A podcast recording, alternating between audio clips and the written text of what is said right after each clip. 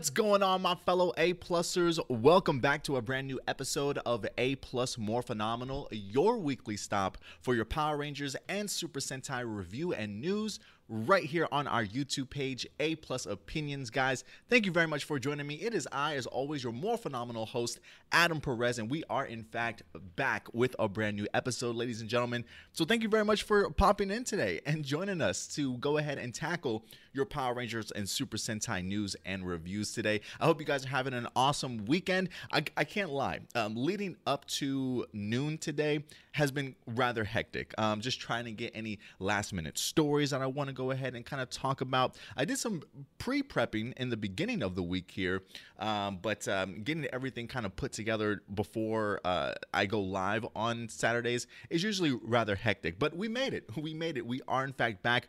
And we actually have a pretty stacked show for you guys today. We're going to be getting into Beast Morphers episode number 11 for you guys, along with Boom Studios Mighty Morphin Power Rangers issue number 43. We're going to be reviewing both of those for you guys. A little Liana Ramirez talk and also some talk about Tracy Lynn Cruz from Power Rangers in, Sta- uh, in Space and a ton more, guys. So we've got a ton of stuff planned for you guys today. Um, also, um, over on our YouTube page, uh, if you go over to our community tab, um, over there, if you want to go ahead and submit your questions, feel free to go ahead and do so. Uh, we'll go ahead and tackle all your questions towards the end of this particular video. Uh, and if you are joining us here in the live chat, feel free to go ahead and chat amongst yourselves. Go ahead and submit some chats in if you want to. We'll kind of pick out a couple of comments uh, throughout the particular episode. But if you definitely want your comment or question answered, if you definitely want it answered on air, feel free to throw ahead, uh, go ahead and throw in a super chat or go ahead over to our community tab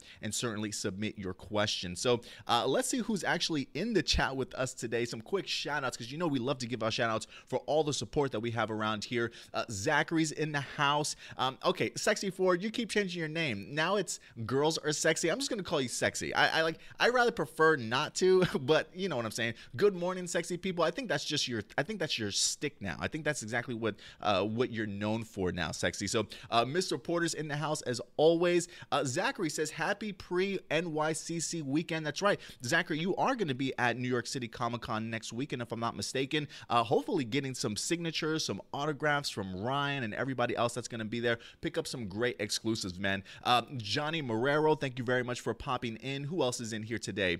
Uh, let's see. Edward Sanchez, not Ultra. Uh, Nandith, I feel like uh, Nan- Nanditha, excuse me.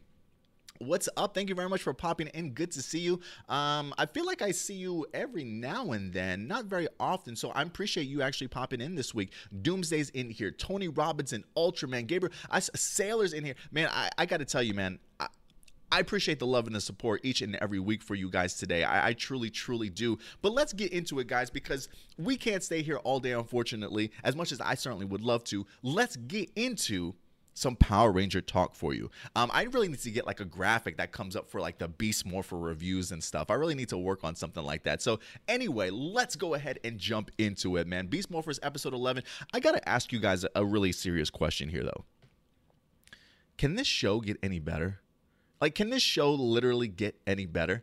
I feel as though week in and week out, this show continues to just sort of top itself from what it did previously. Uh, from the great acting, the great storyline that we had this week, even the idea of supplanting uh, like a moral of the story, right? Or like a life lesson to learn. Like, even if you have one of those moments in this episode, which you really do in regards to really the idea of forgiveness and lies even though you're trying to go ahead and push sort of, um, you know, the, the lesson of the day, they managed to do it in such a way to where they still surround that message with just great action, great characters, great chemistry, great storyline. Uh, it's all there. It's all there. So let's go ahead and break it down. Um, I'm going to go ahead and talk about really a couple things that really stand out to me here in this week's episode. Um, the introduction here, uh, before we even get to the title sequence, was something that I truly, truly love to see. Um, you know, we get our ourselves a little bit of a training montage um, as we get to see our team over at Riptide Gym. And we've got Devin doing his leader thing and actually leading these sort of training exercises here as we see Ravi and Zoe blindfolded with their like kendo sticks and things like that. Really kind of doing some practicing of their own. But I really love getting the opportunity to see Devin really kind of step up um, in, in, that regards, right? I feel like that's one of the things that I've been asking for Devin to do just a little bit more is just show some leadership in regards to his team. And we get to see him here really preparing his team for certainly what's to come uh, and just simply uh, making them a little bit better. But love the intensity, love the action little piece that we wind up getting in here. Um, so, yeah, I, I really love how they highlighted Devin just at least as a leader at the beginning of this this episode. And I also love how they continue along with Devin's love for video games, right? I mean, it, it, every time that we saw Devin in the beginning half of this season, he, he, had his face just glued to his phone or glued to a video game system. So the fact that they carry over that storyline for Devin in here, uh, I believe it's him actually getting a brand new VR system, which is funny because I'm actually considering trying to get me a VR system for this upcoming holiday as well. So me and Devin certainly have that in common but I love that. I love to see at least that the writers haven't forgotten about some of uh, Devin's sort of best qualities as well. So, and what also is really important, I think sh- we should certainly take away from this. We do have to remember that this certainly is a kid show. So, anytime you get the opportunity to show uh, a, life lesson or how to do things properly, I think is always great. And the important fact that um, that Devin, and this this might sound minuscule to some of you, but the fact that Devin alone mentions that he actually saved up his money on his own to purchase the VR system, um, I, I, thought was just really great and just a really great plug. Like, hey kids, learn how to save your money properly, right? So that you too can get something great in your life if you handle your money wisely. So uh, I really do love just how they utilize Devin here for the beginning intro, and again, the training the training scene I, I absolutely love. But let's continue to talk a little bit about Devin in here, especially with Zoe this week because honestly, uh, Rory and Jacqueline, they really stole the show for me in here, along with Liana Ramirez. Um, uh, but I do want to talk about Devin and Zoe first. So we do see Devin wind up getting his VR system.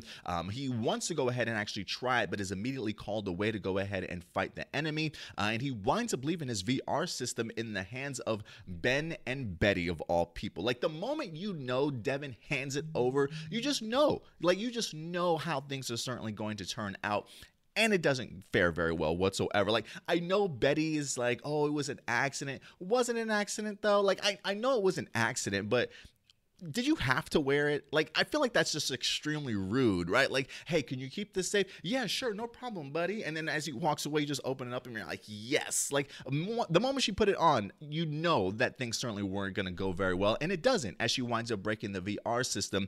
But what I love about Zoe this week is the fact that she steps up and really shows just how kind hearted she certainly is, right? I mean, yes, she does tell a little bit of a white lie, I think that's what true friends certainly are supposed to do, right? You're supposed to stick up for your other friends. You're supposed to kind of go up to bat for them when you feel as though they're certainly in a terrible situation. So I certainly don't fault Zoe whatsoever for maybe telling a little bit of a white lie to really kind of cover cover up for Bennett and Betty. Maybe that's maybe this is me just telling you all bad lessons and what to do, right? I'm pretty sure no no lies certainly okay, and that's what certainly what they highlight here in this week's episode. But you can clearly understand understand at least Zoe's point of view and where Zoe's certainly coming from in the idea of like, hey, I'll take one for the team, right? If anything, if if if Devin's gonna be mad at anybody, let him be mad at me because I know he's gonna be mad at you guys. So uh, again, when it comes to Ben and Betty, I love them as a comedy duo, and the idea that they used them properly in this week's episode as a part of the storyline, uh, I continue to really be impressed in how they utilize the, the co- comic duo instead of just leaving them there just for comedy purposes. Uh, but Zoe really stepped up here in this week's episode. You can clearly tell what the relationship is like between her and, and Devin. The fact that she wants to take one for the team, I think sp- speaks just very highly of who Zoe is certainly as a character. She seemingly puts others first, certainly before her herself. Um, and I think Jacqueline Scislowski is just doing an amazing and incredible job um, as Zoe in here. Um, but when we do find out, and also, I also love Devin in the fact that he actually reacts in a way, initially at least, initially, he reacts in, in, in a way that I certainly wasn't expecting. Um, so when Zoe does mention to him, like, "Hey, I accidentally broke it. Can you ever forgive me?" I, I was kind of laughing at the screen a little bit, like, "No, he's not gonna forgive you, Zoe. Like, he's gonna be pissed." But the fact that Devin showcases his leadership uh, skills here at least in this particular brief moment, where regardless of what happened to his VR system, the fact that Zoe's like, oh, I bumped my head and I accidentally broke it, the fact that Devin's first notion is to be like, "Are you okay?" Like is are, like I know the VR system is broken and you hit your head, but are, are like are you okay? Uh, and I think, again, that really speaks volumes as to just who Devin is as a character. Now, I can understand also Devin getting mad at Zoe or getting upset. Like, hey, why would you lie about the situation? Like, just come out and completely tell me. Uh, this situation really was just like one gigantic sort of misunderstanding and really just sort of miscommunication between the two, right? Because once Devin does understand why Zoe did what she did, we do get ourselves a, a wonderful sort of apology speech from Devin at the end of the day like, hey, I, I get certainly why you said what you said. Zoe even apologized for the little white lie she wind up giving to Devin also. Uh, and best friends forever, BFFs. At the end of the day, they wind up sharing a nice little smoothie. I don't know what it is. It look like a, like some sort of pineapple orange. I was like, I need to go to meet some Riptide Gym. I, I need a smoothie today, today, guys.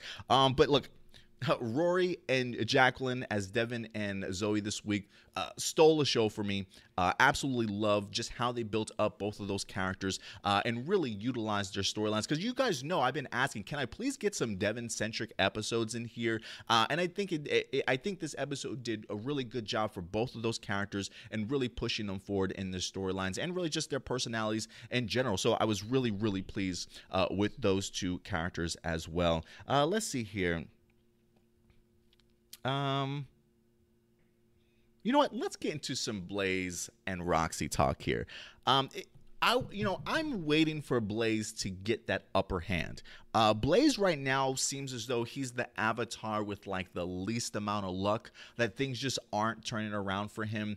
Uh, Roxy, on the other hand, is definitely the one to certainly take the initiative at the end of the day. I mean, look, you know, Blaze tries to outdo Roxy from last week's episode. Uh, unfortunately, he fails at the beginning of this. Not only that, but he winds up getting his like Gigadrone tablet or something like that destroyed also. I mean, you want to talk utter failure. Blaze just did not do anything whatsoever, didn't do anything right here in the beginning of this episode. And because of that weakness, we get to see Roxy take full advantage of it this week. And I got to say, just from a technical standpoint of production for the show, the musical score, like, I don't know if that's Roxy's uh, theme or not, like just the eerie, creepy music, or if that's just a subdimension theme.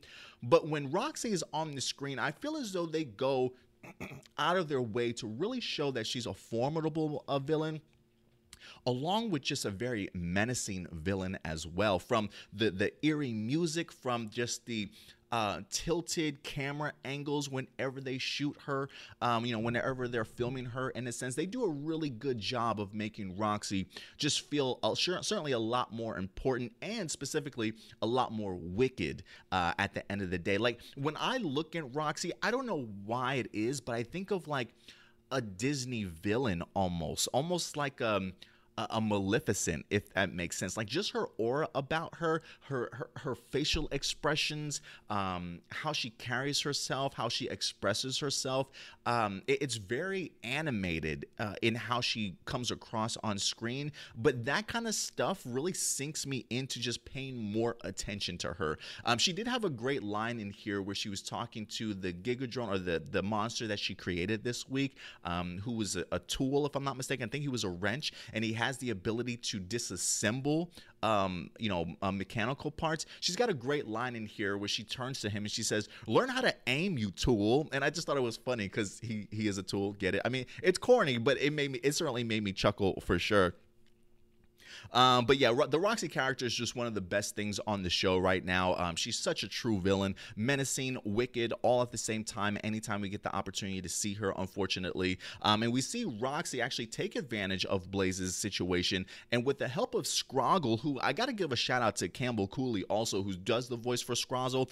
I, I honestly really love what he's bringing to the show. I know I've I, I know I've I've made fun of Scrozzle in the past. Look, I don't I honestly, and I'll continue to say it. I don't think Scrozzle makes it out of either this season or at least maybe by season two. I, I do expect maybe Roxy or Blaze to maybe turn on them, but again, that's just my just just my theory. I don't really know how everything turns out, but I'm really loving the chemistry between Scrozzle along with Roxy here in this week's episode. Is she like there's a moment where Scrozzle's trying to explain his plan, and then Roxy's like, enough, or like cuts him off, and he's like, rude. Like I, I really love what Campbell Cooley's at least doing with the voice of Scrozzle, So it, it, certainly should be interested to kind of interesting to see what happens going forward between those two. Um, and then we do see Roxy actually acquiring her second ability, right? She did get the, I believe she did get the Gorilla Beast powers last week. This time she managed to catch the uh, Jackrabbit powers as well. So if anybody's doing their job correctly, it certainly is Roxy, who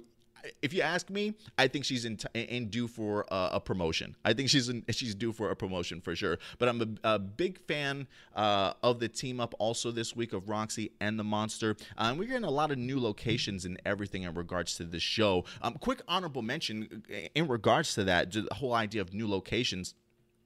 There's a lot of original footage in this episode, guys. There's a lot. There are maybe a few um, Super Sentai scenes of like action pieces with the Rangers fighting, uh, just a few. Um, but majority of this is a lot of original footage. And the reason why I bring up Roxy and the monster specifically is that in the television show for Go Busters, the Super Sentai adaptation, or the Super Sentai version, I should say, there is a monster that is a tool monster, very similar to this one that we have this week, that also has the ability to sort of disassemble things or break things apart. But what's fascinating though is that Hasbro this week, they didn't use any of that monster footage. Like I- am pretty sure they just recycled the um, the monster costume, or maybe they did a different version of the monster costume, but they took the concept of the monster and they really made just brand new original footage for this week, which I thought was absolutely astounding. Um, they did use uh, clearly, obviously, uh, Super Sentai footage for the Megazord battle as well, but I, I honestly feel like 90% of this episode was just all original footage, and you can kind of tell from just the storyline that they wind up having, that the, the storyline that they wind up telling, this is how a true adaptation should certainly be, right? I don't feel you should be a copy and paste from what you got from Super Sentai. Um, and the fact that Hasbro, again, is doing their part in creating brand new footage and really pushing that envelope on what they can create instead of utilizing from Super Sentai, I think is really important for the Power Ranger series going forward. And it makes me think that in the future, Hasbro will probably be doing something something where it's almost 100% uh, original footage and their own original content. So, um, hey, keep it up, Hasbro. Keep it up. They're certainly doing everything certainly right here in this week's episode. Um, a couple other quick honorable mentions. We did get ourselves a brand new Megazord combination. Uh, Nate and Steel wind up putting together their Zord to create the Striker Megazord, if I'm not mistaken. I believe that's the name of it. Um, and also, quick honorable mention goes out to the Gigadrone detectors that we see Nate actually creating here in this week's episode. Um, our Rangers have the job of not only putting these uh, Gigadrone detectors together, but also putting them around the city so that anytime a, a Gigadrone is about to be transported, they can kind of give it's almost like a heads up alarm system to kind of let them know that something is certainly approaching their way so they have time to certainly prepare but that's really where the story of the week comes in as to why Devin believes that Zoe was lying, right? I believe it's uh, Zoe goes to help Ben and Betty put theirs together, which they do successfully, but the monster this week disassembles it. And when we see Zoe and Ben and Betty come back, this is when all the accusations start hitting, right? Like they, like poor Zoe and them went out to get ice cream and stuff. They're just enjoying their day off, you know, after working hard and things like that. And everybody's like, how are you going to get ice cream? You're not even even gonna work. Like, you, look at look, he just left this mess behind, sort of thing. So it, is always funny to me when uh, friends and teammates are just quick to immediately sort of like blame somebody or not trust them. Like, of all people, like, do you really think Zoe is like a slacker? Like, what what has Zoe done all season long to make you think that she's not a hard worker or wouldn't go out of her way to actually put something together and get the job done? So when she comes back and everybody's hounding them, I'm like, come on, guys. Like, do you you really think that Zoe's gonna lie to you guys about something like that? So it, really caused a huge debacle, and it's moments like that that I'm just like, mm, I feel like it's almost like forced.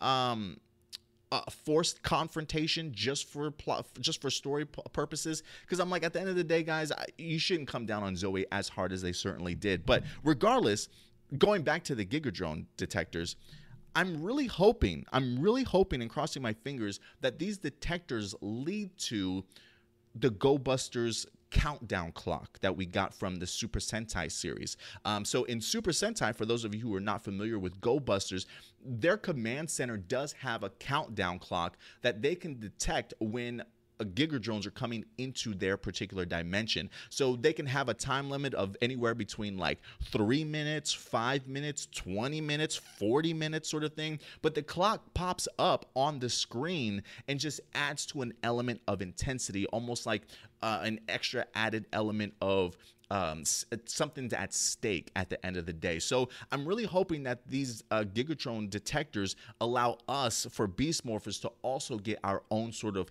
countdown clock or situation because I do think it will definitely heighten the intensity of this particular show. So that's just me crossing my fingers. So hopefully that is definitely uh, what we'll get. But guys, overall, in regards to this episode, another thrilling episode of Beast Morphers. Um, Hasbro is certainly outdoing themselves so far. I can't. Re- there's maybe only one episode this season that I wasn't the biggest fan of, and I actually still like that episode, but it was just kind of like a eh. Like it was almost. I think it was episode two because it was coming off of such a high for episode one. But ever since then, this show has been stellar, if you ask me. So Guys, if you know any MMPR fans that are biased about wanting to give Beast Morphers a try, please continue to do your best to at least give them some positive reasons to go ahead and check out this season because I do think that they definitely will in fact be pleased. So um, again, these are just my A plus opinions, guys, in regards to Beast Morphers episode 11. At the end of the day, I always want to know yours. So please go ahead and comment below at the bottom or in the live chat and certainly let me know what you guys thought about episode 11 of Beast Morphers. Um, and with that, uh, just a quick little hiatus. Let's go ahead and actually jump into something real quick here. It's really important that you guys pay attention to this because Liana Ramirez, guys, Liana Ramirez is in fact dropping her very first novel titled The Secrets Within Me. Um, she's been posting it all on Instagram, all on uh, Twitter. And you know, we love to show our support for Liana Ramirez, who's doing a fantastic job over at Rock, uh, over as Roxy on Beast Morphers. Uh, we did go ahead and interview her a couple of weeks ago. Fantastic interview, just a, a sweetheart to certainly talk to and she's got a lot of passion for what she wants to do and a lot of goals in her life. And one of her goals has always been to become an author. And she's finally getting her opportunity as she's going to be having a book called The Secrets Within Me dropping for you guys October 7th. But the wonderful thing is is that the book is actually on pre-order right now, guys. So check it out, The Secrets Within Me. If you go over to Amazon right now, there is a Kindle edition um, that you can go ahead and download for $8.99. Uh, and the synopsis for her book is right there. It says, For 17 year old Maggie Davis, everyone in her life knows her biggest secret except for her. After Maggie is almost murdered, her Egyptologist father takes her from her quiet, rainy town in Seattle to Egypt in an attempt to seek refuge. After meeting RJ Hicks, her father's witty business partner, and Carter McLean, the only person her age within miles, she quickly realizes that everyone in her life, including the neighborhood cat, has been lying to protect her from mythological forces that were once her father's bedtime stories. That actually sounds pretty cool if you ask me. Now Maggie must discover what her big secret is before an ancient deity kills her and everyone she cares about. This new young novel was written by young Hollywood actress Liana Ramirez. She is known for her role as Roxy, the evil Yellow Ranger in Power Rangers Beast Morphers, and as Casey in Starlight, produced by her. Uh, produced by the executive producer of the Texas Chainsaw Massacre. She did actually mention Starlight also, so I'm gonna have to check it out. I love me a good horror film.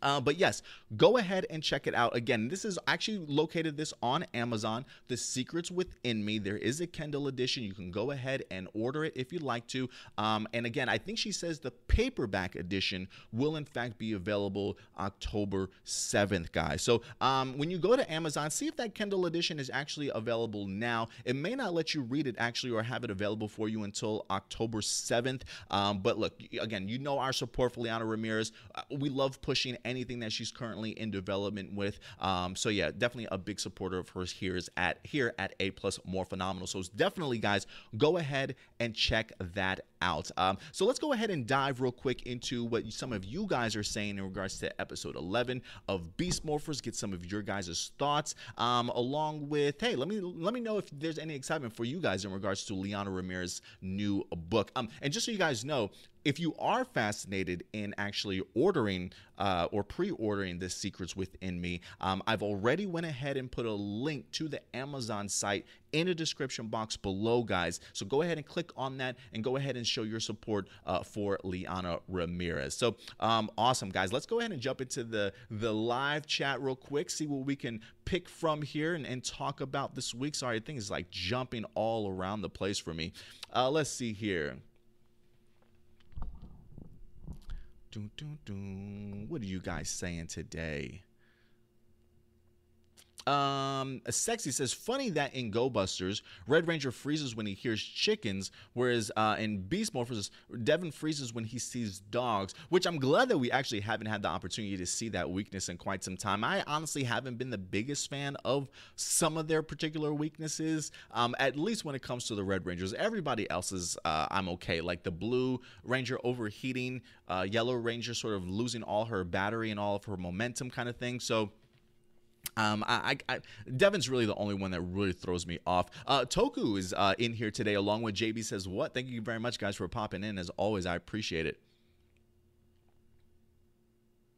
Uh, Zachary says, "Stop abusing Ben and Betty to hell. Then I think, um, then I think Beast Morphers will be better." Um, I don't think they're abusing Betty and Ben at all. I, I almost feel as though that's almost what you're using the comedic duo for, right? Like, is to put them in all just the craziest sort of situations. Um, but they do manage to actually use them, for me at least, I think, uh, significantly well in Beast Morphers, at least compared to some of the past uh, com- uh, comedic duos that we definitely been having. Uh, Gabriel says, uh, watching Beast Morphers and seeing how much I like it makes me want to go back and check out Go Busters. Um, yeah, if you haven't if you haven't checked out Go Busters, Gabriel, certainly go ahead and do so. I know here at A Plus Morphinominal, we've been trying to do uh, Go Busters uh, reviews also, uh, but we we've just been so busy here. It's been hard to kind of catch back up, but we're we're we're we're trying to. I promise. We're trying to. I promise. There's just a lot going on right now.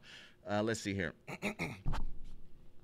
Uh, Doomsday says, I actually completely forgot Devin loved video games until I watched this episode. Yeah, it's one of those things that you can forget, and I think it's simply because of the fact that Devin just hasn't had enough screen time, uh, honestly.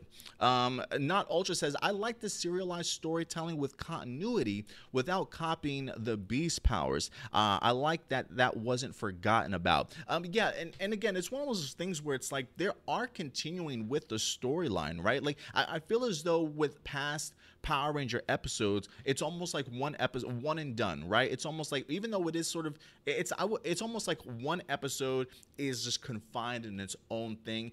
They really struggle to kind of make a, a uh, continuity throughout the entire arc of the story for this season, and I think they're handling it handling it extremely well for Beast Morphers, quite frankly. Um, Sexy says, I noticed Ravi is ripped on the show? Was it to match his Sentai counterpart, or uh, he or just likes to, or he just likes to work out? Was his bicep power in Go Busters, or it's just for Power Rangers? Um, no. So the bicep power was in Go Busters. Also, he did have the ability to become extremely strong, and if I'm not mistaken, there are moments in Go Busters 2 where you do see like him, him like inflate and get bigger in a sense too. So that's definitely there. As far as Ravi goes, and in regards to being ripped, I, I just think that's just Meat. I, I think Meat because I think Meat is also a model, if I'm not mistaken, as well. So he's got to keep himself in really great shape. So hey, Robbie uh, or Meat, if you're out there, if you got any workout tips for a brother, uh, send them my way, please, man. I'm trying to get on your level at Meat. Let me know. Uh, let's see here. Um, oh, Mr. Porter, interesting. Let's see what Mr. Porter says. Uh, without without without the curse words, if I can pull this up. Dang it, I lost it. Where'd you where'd it go? Okay, he's uh, Mr. Porter says. So I think Devin is a bad le- a bad leader. Uh, he's too cocky and quick to anger in episode one. Uh, yes, Blaze was a a hole. Devin wasn't blameless then in episodes coming up. Uh, it gets worse before it gets slightly better. Um.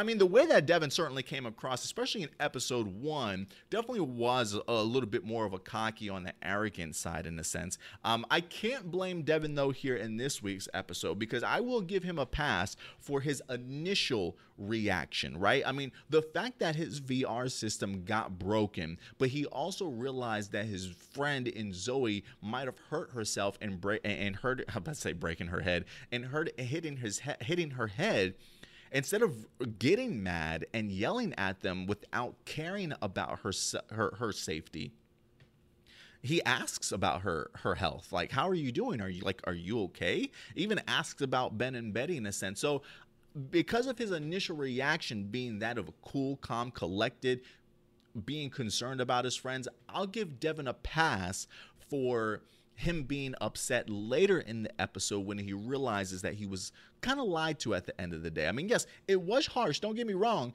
but when you realize that somebody's lied to you in regards to this uh, system that you you saved up your whole entire money, I don't I don't blame him. I don't blame him. But I love the fact again, it also shows the true leader of somebody who can understand their faults and go back and apologize and be the bigger man certainly forward. So yes, I will say in the beginning of the season, he did certainly come across as kind of cocky, um, especially in his confrontation with Blaze. Um, but I'm hopefully hopefully expecting to see Devin uh, continuing to grow as a leader um, and showcasing himself a little bit more at the end of the day. So hopefully, Mr. Porter, Devin will definitely um, change your mind in regards to it. But we'll certainly have to see. Again, I haven't gotten past episode 11, guys.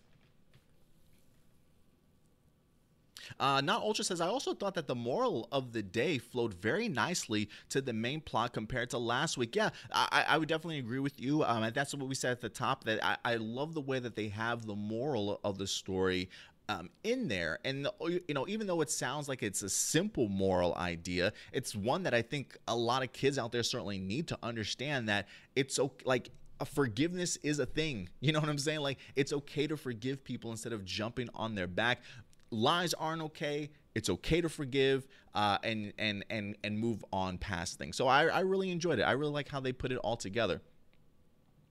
Uh, let's see here.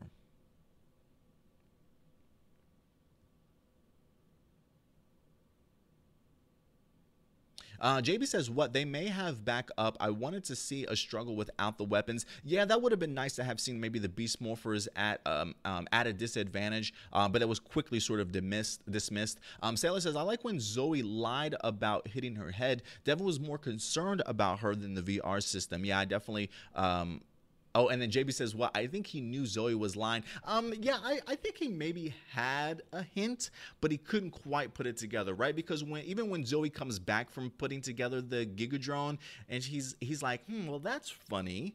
Because last time you also right, so he's he's putting the pieces together for sure. So um, yeah, he probably did know that Zoe was lying, or at least some, that something was certainly up. Uh, not ultra says I thought Zoe really shined this episode, and I like that she stepped. Uh, I like that she stepped up this episode. I really liked her character more after this episode. She was really sweet when stepping up for Ben and Betty. Yeah, Jacqueline Scislowski continues to impress me as Zoe on a weekly basis. Um, the fact that she got a little bit of a, a shine here this week, I thought was great. Um, and again, it does highlight her personality in regards to just what she's willing to do for a friend, even if it means putting herself out there to to be the one to kind of get the brunt of it it all at the end of the day. So, uh, yeah, I definitely agree. Uh, Johnny Marrero winds up saying uh, today's episode of Beast Morphers really felt like an episode from the original Saban era, uh, and I love it due to the new set location. That was awesome. What do you think, Adam? Yeah, so we've actually had two separate um, uh, set locations, right? We had a set location change last week in the the sewer drain, if I'm not mistaken, um, and this week also we wind up getting ourselves some brand new locations also. So I really love what they're doing doing. They're definitely changing it up. Um, they're trying to certainly make it different. Um, and I got to agree with you, Marrero. This uh, this season is feeling more like original Saban era. The, they're giving us these moral themes, yet they're also allowing us to have some great storytelling, doing things new and original. Again, I talked about it like I felt like 90% of this episode was just all original footage. Um, and again, I think that is um, that says uh, that says a lot. Ultraman, and this is a perfect response to that. Ultraman says three cheers cheers for the Hasbro era. Hip hip hooray! so yeah, I definitely agree with you, Ultraman, in regards to that for sure.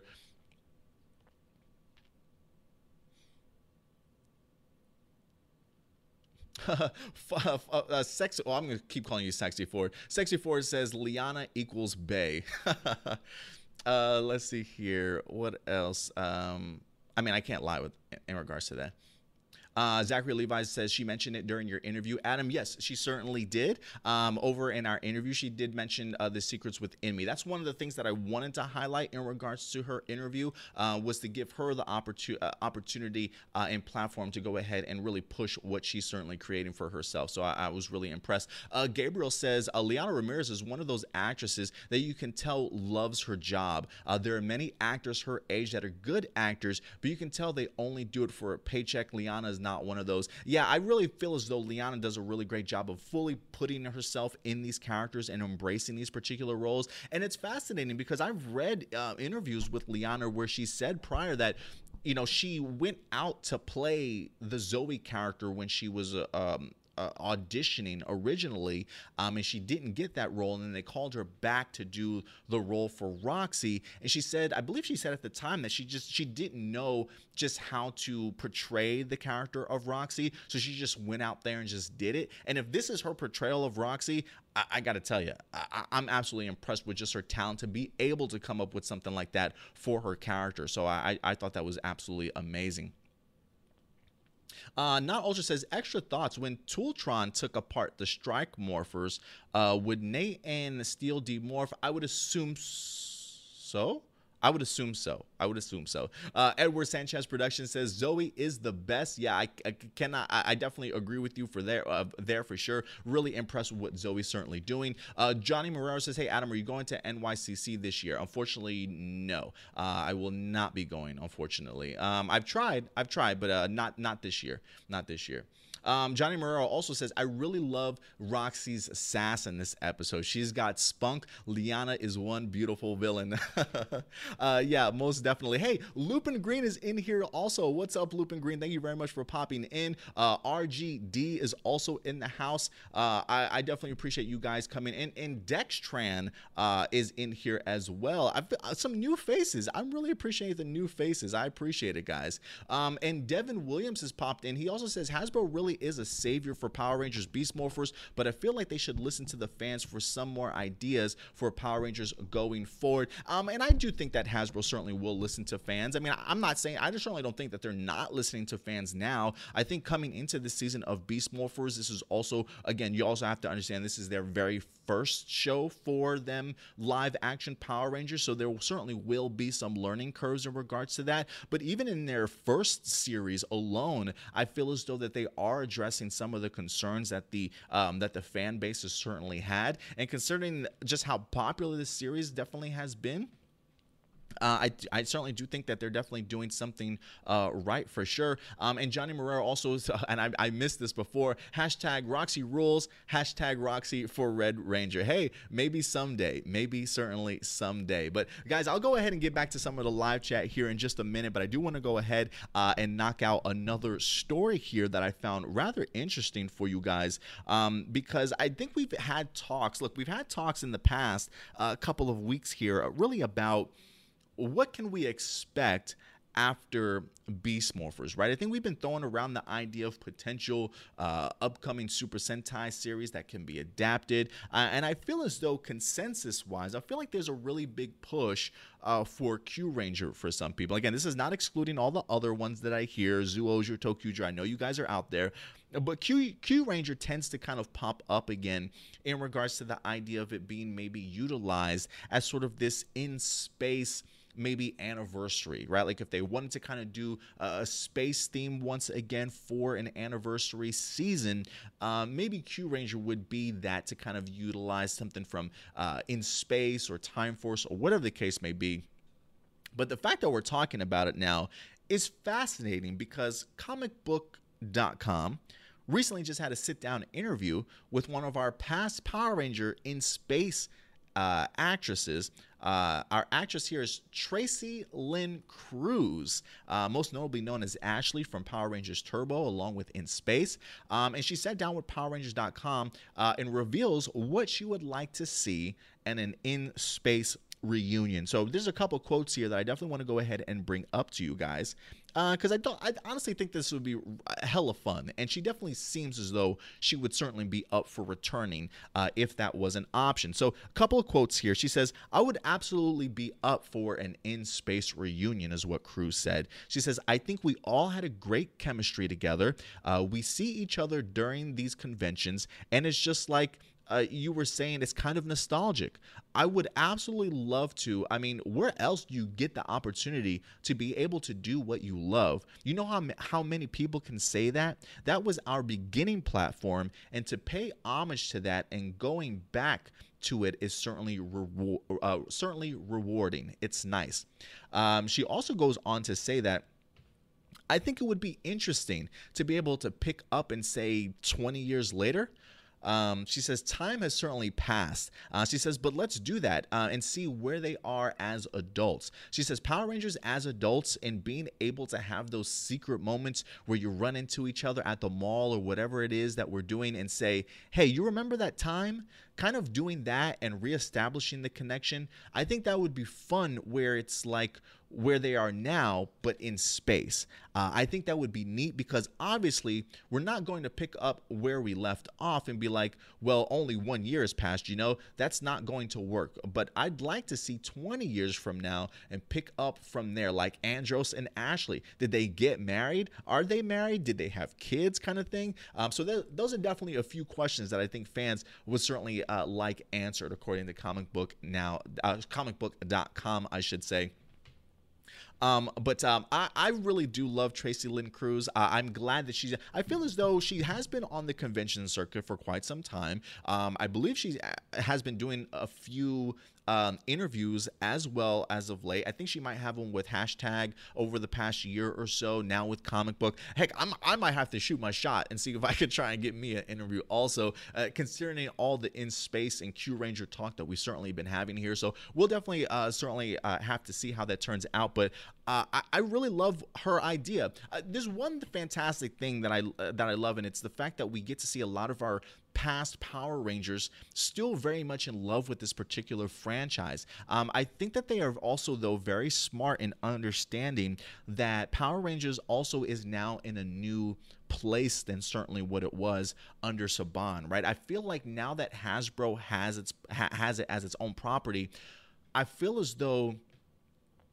opportunity is out there more than ever for uh, for a lot of these past Power Ranger actors to finally reprise their role. I feel like Saban might have been a little bit too tight when it comes to his his wallet um, maybe a little bit close-minded in some of the ideas that you really could potentially do with this franchise. And again, I'm not saying that this means they're going to be having an in-space reunion. Uh, by no stretch of the imagination is that what I'm saying. but the potential is there the potential is certainly there. You've got somebody in Tracy Lynn Cruz who just went out there and just said, Hey, I would love to come back. And you've got Power Morphicon, where you've got all these returning actors and actresses every year you can easily approach them Hasbro and try and put something like this together. Um, and Tracy Lynn Cruz brings up really great points, right? What would it be like to see some of these characters 20 years later since the last time that we've seen them? Because uh, I think the last time that we saw them live action was what, like Andros in Forever Red? Uh, but other than that, maybe that's really about it.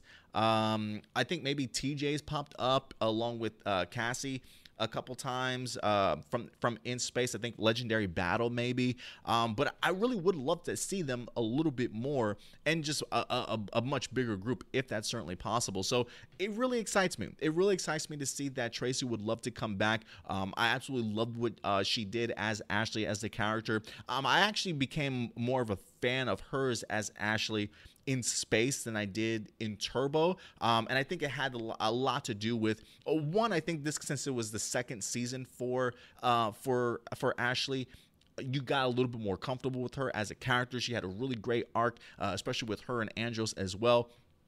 So this is something that I definitely would love to see. So it's great to see that Tracy has come out and at least put it out there that hey Hasbro, you know, if you guys ever want to do an in space reunion, count me in count me in in a sense. So hopefully others uh, will definitely come out and talk about what they certainly uh, would like to see as well. So um, I do have another story that I'm going to go ahead and jump into real quick uh, for you guys. Uh, let's see here. Should I jump into the? You know what?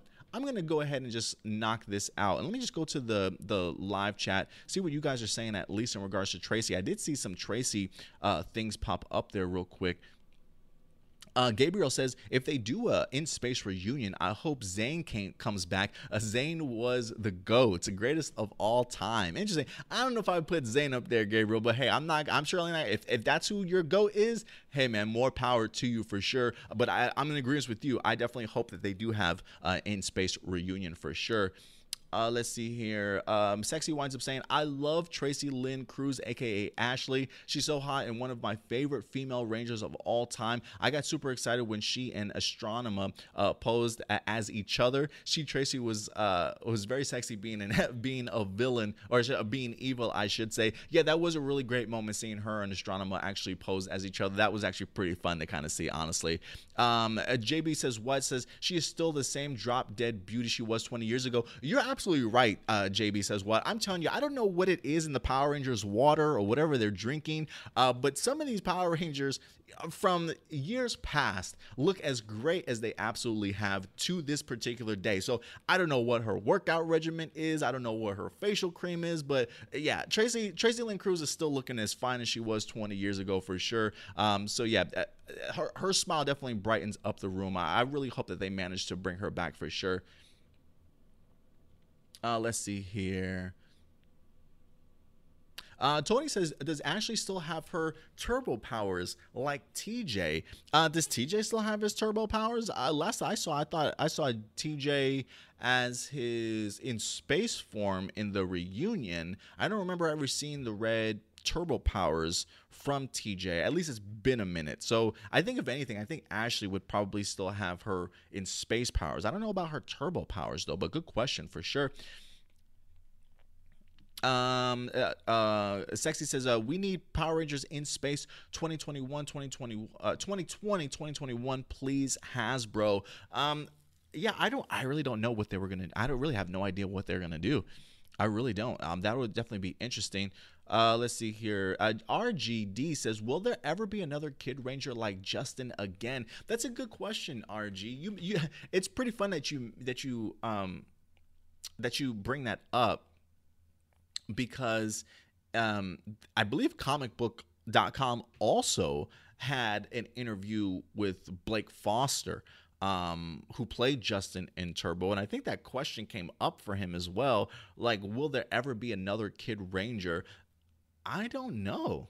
I'm actually surprised that we've only had one, if you ask me. But I don't even think. I think maybe because, but this is like 20 years ago, right? The fact that maybe I don't know. I don't think Justin was that well received, so maybe they think to themselves, mm, maybe we shouldn't pull the trigger on that. Who certainly knows? Um, uh, Johnny Marrero says Tracy Lynn Cruz for Kyuranger adaptation for 2021. I hope Kyuranger gets announced as a new adaptation. Um, yeah, I well again, I don't know if Tracy Lynn Cruz would actually be uh, an official member, like one of the Rangers herself. I mean, it would be cool if she comes back as like some sort of mentor or not. Uh, but if they do do a Kyuranger adaptation, I would like to see her have at least a cameo coming back, similar to that of what um, uh, Jason is certainly doing with Mighty Morphin Power Rangers, just perhaps maybe a little bit bigger. Um, uh, Zill Nation one, what's up? Or is that Z Ill Nation uh, one? What's up? He says, "What's up? A plus opinions. Good to see you. Uh, appreciate it as well. Thank you very much for popping in. Definitely for you guys today. First one up, guys. Oops, I didn't. You know what? I messed this up. Look at me. Hold on one second. Let me add this. I got to get my beautiful face in this camera real quick. Hold on. Let me set this up. I thought I had this set up. See what I'm saying when I talked about the idea of like it was getting so crazy hectic for me this morning was trying to like get everything. Just bear with me here, just a second, y'all. There we go. Looking good, looking good. I, I hope the rest of them are. I hope the rest of them are together like that. Probably not, knowing my knowing my luck. But guys, listen we finally have some details that are coming out in regards to this future Mighty Morphin Power Ranger um, and Teenage Mutant Ninja Turtle uh, team up that we're going to be getting. Uh, this article actually comes from uh, Power Rangers Now.com, uh, uh, where it has issue number one in details for you guys. Um, it uh, the article reads it says um, that this comic is actually hitting stores December of 2019. It says the issue will start a brand new storyline where two of the world's most popular superhero teams must cross over to fight the evil team of Shredder and the Green Ranger. Uh, it says um, that uh, this crossover says it will be a six issue story arc written by Ryan Parrott, uh, the same writer behind Mighty Morphin Power Rangers and Go Go Power Rangers. It says the comic book will also continue the story, or it says the comic book story will be in continuity, I should say. There we go. The comic book story will be in continuity with Power Rangers in Space TV show episode Shell Shocked, which aired back in 1998, uh, which, if you recall, is in fact the Power Rangers in Space and uh, Ninja Turtle team up episode. I believe uh, even uh, Venus, if I'm not mistaken, like the female um, Ninja Turtle was in that episode. I could be wrong because there was like a live action Teenage Mutant Ninja Turtle show back on at one time. Thus, why we wind up getting this te- this team up in the first place back in 1998. So the fact that this says that this comic book story will be in continuity with Power Rangers in Space episode Shell Shock really fascinates me. Uh, it does make me intrigued that if this is going to be in continuity, um, if we're at Power Rangers in Space, um, how, how how how what are we doing with Mighty Morphin Power Rangers here on this cover? So I am fascinated in regards to that for sure um, to see exactly how they how it all kind of comes together. Um, but fear not, th- these are just a couple of the variety covers um, that you get. So the one to the left here, where you see, yeah, the one to yes, this way over here. Bam, bam, bam. Uh, that's just going to be the original cover for Teenage Mutant Ninja Turtles and Mighty Morphin Power Rangers issue number one, set to drop December. Uh, the one on the other side, uh, this one is a variant cover with Raphael, uh, and they also offer other variant covers with all the other Ninja Turtles as well. So you've got Michael, uh, Michelangelo, Leonardo, and Donatello as well. So big things are certainly in store. Um, this actually makes me want to go back and watch that Power Ranger um, shell shocked episode once again before going ahead and reading this comic book. Um, I do believe, if I'm not mistaken, I do believe that they will have the issue number one maybe available at New York City Comic Con. I believe that's what I read in last week's episode. Um, so uh, I, I could be wrong in that. I could be wrong in that. Um, but something tells me that it is available like a couple of months in advance before it actually is available to the public uh, at the comic book store. So uh, go ahead and check it out.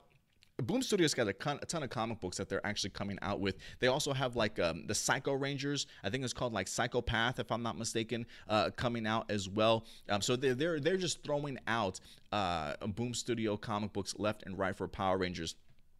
So I, am going to be really intrigued to kind of pick it up. Um, so don't worry, it is a six issue um, story arc. Uh, so we may actually go ahead and uh, review that here for you guys also uh, for A plus Morphinominal. But speaking of reviews, guys, we got to tackle this review. Uh, this was the brand new ep- uh, brand new issue this week of Mighty Morphin Power Rangers issue number 43 as we continue along with the necessary evil storyline i gotta know uh, for, for for the for those guys out there for you guys out there who's actually reading uh, the comic books at this point. If you are, go ahead and certainly let me know uh, in the comment section box below or over in the live chat. Because I did go ahead and recently just pick this up. Uh, I love I love the look of this uh, this cover. Honestly, I know you guys can see it over there, but I wanted to show you just from what I have.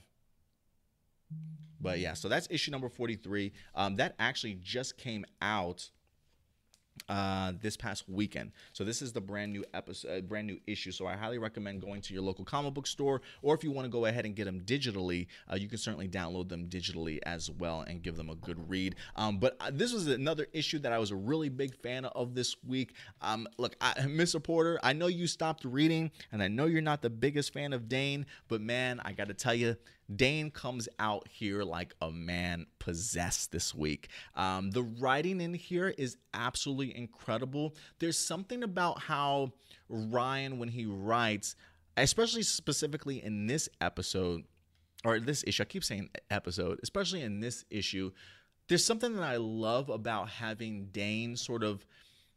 Well, is it Dane? No, it's not Dane that's narrating it. I believe it's Kimberly that's actually narrating um, Kimberly and Zordon that's narrating the battle between Power Rangers and Dane. Um, and the fact that we start off with the beginning of this episode where we've got Billy coming to Zordon and just apologizing for getting their ass handed to them by Dane is unbelievable. Um, I believe Billy just like the first panel of it is like, so look, Zordon, this is what happened. And then you get just this huge narration as you get to see Dane single handedly taking out all of our Power Rangers. I mean, with the finesse, with the quickness, no hesitancy, this man has planned his stuff out accordingly. Um, that's what we talked about in the previous uh, issue that we reviewed that Dane was scouting everybody, what their powers were, what their weaknesses are, so that when he does have the opportunity to meet them here in this week's episode, eh, this week's issue, it's like, that was a breeze that was a breeze. Um, and he really goes ahead and takes it to them. He knows exactly how to take each person out of their battle. I think he blinds Roxy. I think he blinds Rocky. Um, he winds up breaking the hand or breaking the thumb of Kimberly so she can't use her bow. Um, she he manages to kind of seclude and take everybody out of the picture so that he can have the White Ranger one on one by himself, um, knowing that he's probably not as formidable by himself without his teammates around. Even teleports themselves to a different location so he can have his way with the White Ranger as well. So uh, Dane came into this battle extremely prepared. Uh, and it definitely showcases that here beautifully in this week's episode. Uh, I think Rocky has a fear of like bees. I think he has like the a bunch of bees attack him. Um, he knows that like um, that um, Aisha is like very much a rogue that she's to kind of go out on her own. So he makes sure that he, he takes her out first. He pretty much takes out all the newbies to the Power Ranger group first and then deals with the veterans in just uh, incredible fashion, quite frankly. Uh, but what I do find fascinating also is that at the end of the day, when Tommy is in fact defeated, T- Tommy's a mess. Tommy is a mess after this uh, brief encounter that you can see uh, that you can see here actually um, after Dane whoops his butt, we do see that Tommy is in really bad condition here. But what's fascinating to me is that Zordon is fully aware of who this Dane character is. I don't know if I don't know if Zordon knew going into this battle that their enemy was going to be Dane, because I feel like if he knew it was in fact Dane, that he probably would have prepared them maybe just a little bit better than certainly what they were prepared for.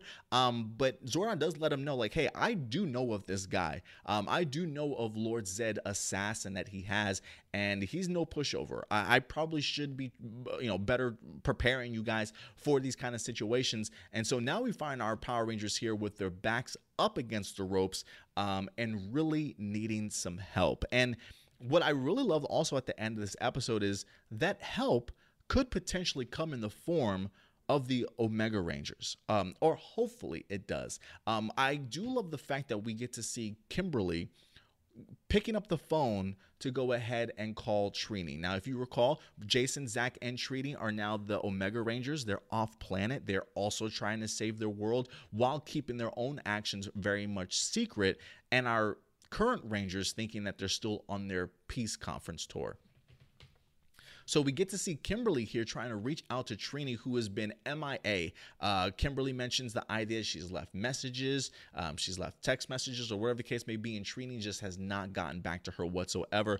And Kimberly understands the situation that they're in, that now that Zach, Trini, and Jason are no longer a part of this team, there is a struggle. Like there is a struggle to get Rocky, Adam, and Aisha on board. That same chemistry, right? Things are certainly not the same, and that's exactly what Kimberly makes a reference to in here. Like, guys, like we appreciate the extra help that we have, but we need you guys back. Uh, you know, she even mentions the idea like it feels as though you guys are ignoring us or just up and left when things got tough. You know, like we're we're feeling like you guys just dropped us and and sort of left us behind. So there's a lot of emotion behind Kimberly, and really where she understands that this Power Ranger team is that that it's really at its most dysfunctional at this particular point in time. So I, I don't know if Trini's going to answer the call and her and the Omega Rangers are certainly going to go back and help out, or if they certainly keep to themselves and keep everything that they're doing certainly a secret. But I'm just really loving the emotional level that we're seeing here from our Power Rangers. Um, the action is certainly picking up. I'm loving what Dane is certainly doing in regards to um, taking our Rangers out of the picture in here and really putting our Rangers up against the wall uh, to putting them in really terrible sort of situations. So uh, again, the, the emotions and the secrets that are certainly taking place in here definitely gets me excited uh, for where the storyline is headed. Um, in regards to the Omega Rangers here this week, um, they do defeat the Queen that they were going after last week.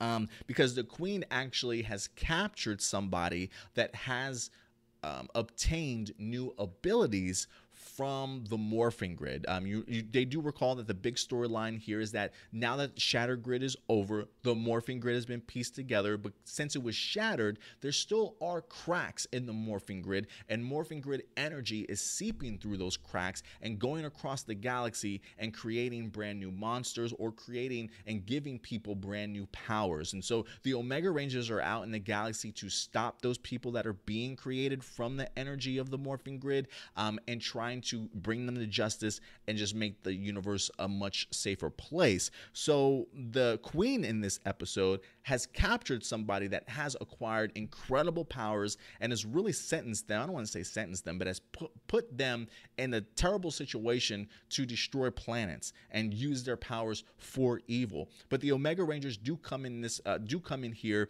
Uh, they go ahead and stop her, and they do save uh, the alien uh, from being captured. But what's fascinating in here is that we have the blue emissary that, regardless of this particular slave or th- this particular person being captured and forced to do these things, regardless of that, the blue emissary still looks at him as sort of a guilty man and is very much in the sense of you still need to be locked away, regardless of how much you're like you want to be forgiven for your actions. And this is something that definitely causes some sort of confrontation, some butting heads between the Omega Rangers and Blue Emissary. And I do think eventually at some particular point in time, there will be a conflict between the Omega Rangers and the Blue Emissary. I don't think everybody's certainly on the same page in regards to how we want to resolve this particular situation that we're currently in.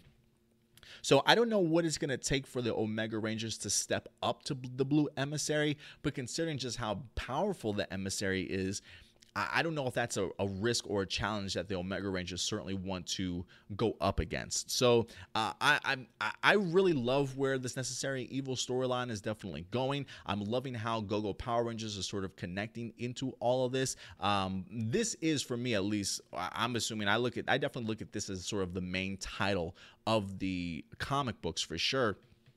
So this is really where all, for me at least, the, the greatest action, the greatest storytelling definitely comes into play here. So guys, if you had the opportunity to check out issue number 43, certainly let me know what you guys thought about it in the comment section box below or even in the live chat, guys. Um, and so cer certainly go ahead and give me your thoughts in regards to that. Uh, let me go ahead and jump over to the live chat real quick.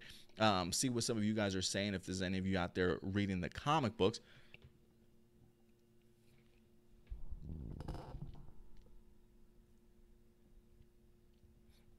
Uh, let's see here, because we did talk a little bit about uh, some of the Power Rangers or the Teenage Mutant Ninja Turtles. Also, uh, Gabriel says Gabriel winds up saying this Ninja Turtles crossover is giving me flashbacks to when uh, In Space crossed over with the Next Mutation. Um, yes, that was the title of the live action show, The Next Mutation, if I'm not mistaken. Um, but yes, and again, uh, Gabriel, to your point, uh, they did say that um, the story will fit into continuity with that particular um, episode as well. Uh, Johnny Marrero says, I hope the Turtles become Teenage Mutant Ninja Power Rangers. Who knows? Maybe we, who knows? Look, it's a six, it's a six issue arc. Um, who's to say that we certainly couldn't get ourselves some sort of like power up modes for the Ninja Turtles at some particular point in time? So we'll have to see. Uh, Zachary says Venus was in Shell Shocked Adam. Yes, that's what I thought. I thought that Venus, for the most part, was in there because I do believe that Venus is actually the the new um, Ninja Turtle they created specifically for uh, the next mutation live action show itself. So that's why she was certainly in there.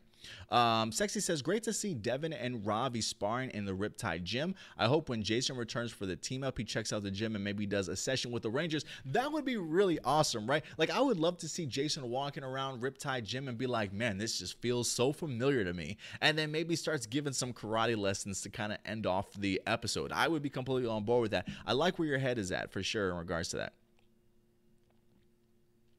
Uh, Zachary says, I am sure reading the comics. Um, Gabriel says, I want to start reading the comics. Um, I, I'm trying to. I'm trying to figure out where a good starting point off would be for you, Gabriel. Like for me, I think when I came on board into the comic books, I started just before Shattered Grid uh, a few months leading up into Shattered Grid. I think they were still focusing on the Power Ranger team from the 1960s, where Grace Sterling uh, was considered one of the first female Red Rangers at the time. Um, that had to be like an issue 20 or something like that of, of Power Rangers, of Mighty Morphin Power Rangers. So for me, maybe start off with that storyline, get get to be familiar with the Grace Sterling character a little bit, or maybe even go further back um, and start off. You know what? I'm sure they've got trade paperbacks. You could probably start from the beginning and work your way up because I'm going to say maybe even the very first Lord Drakkon storyline because Shattered Grid is actually, I believe, the second appearance of Lord Drakkon. So if you want to get some of the past history, um, definitely go ahead and check out maybe the first uh, appearance of Lord Drakkon and that storyline in general.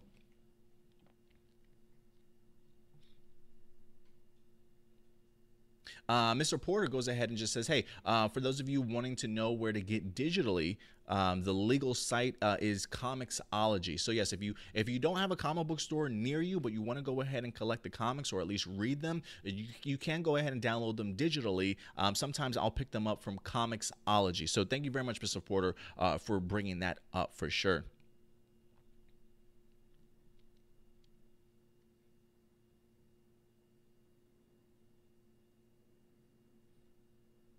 Uh, Zachary says, start from the very beginning, Gabriel. So that's his uh, recommendation from you. I said the very first uh, Lord Drakkon storyline, uh, but Zachary says it's, it's definitely worth starting at the very beginning.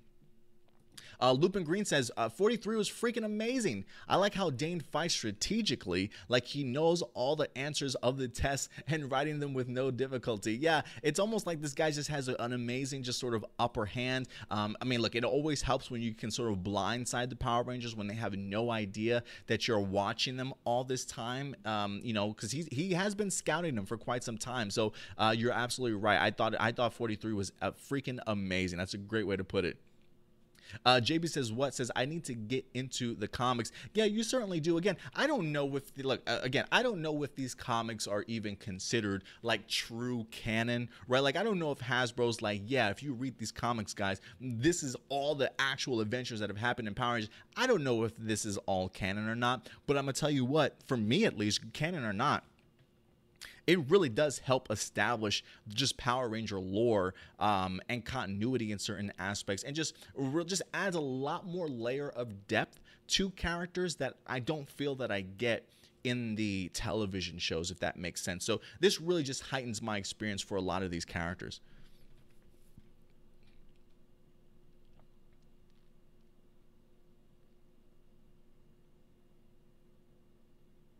Uh, Zachary also says, start from the very beginning. Uh, it honors yet changes what we know of Power Rangers. I have read every arc. So there you go, Gabriel. That's, there, there's certainly another one that, that suggests from the very beginning. Uh, Lupin Ranger says, uh, Lupin Ranger, Lupin Green says, that moment when Kim talks to Trini through voicemail about how she's afraid because she thinks they're going to die. Yeah, that, I mean, you want to talk about just like chills and goosebumps. Uh, again, they're just really diving deep into just the emotional aspect of what it means to now have replacements on the team from your original team the chemistry not being there, people not necessarily getting quite along very well, right? Like there's a there's a growing there's a growing pains here. There is a learning curve here. Um, and Tommy's in terrible shape now. Kim feels very much desperate, very much alone. Um, their teammates have up and just sort of left them to their own devices in a sense. So yeah, I can see how Kim would be very much down on that particular situation for sure.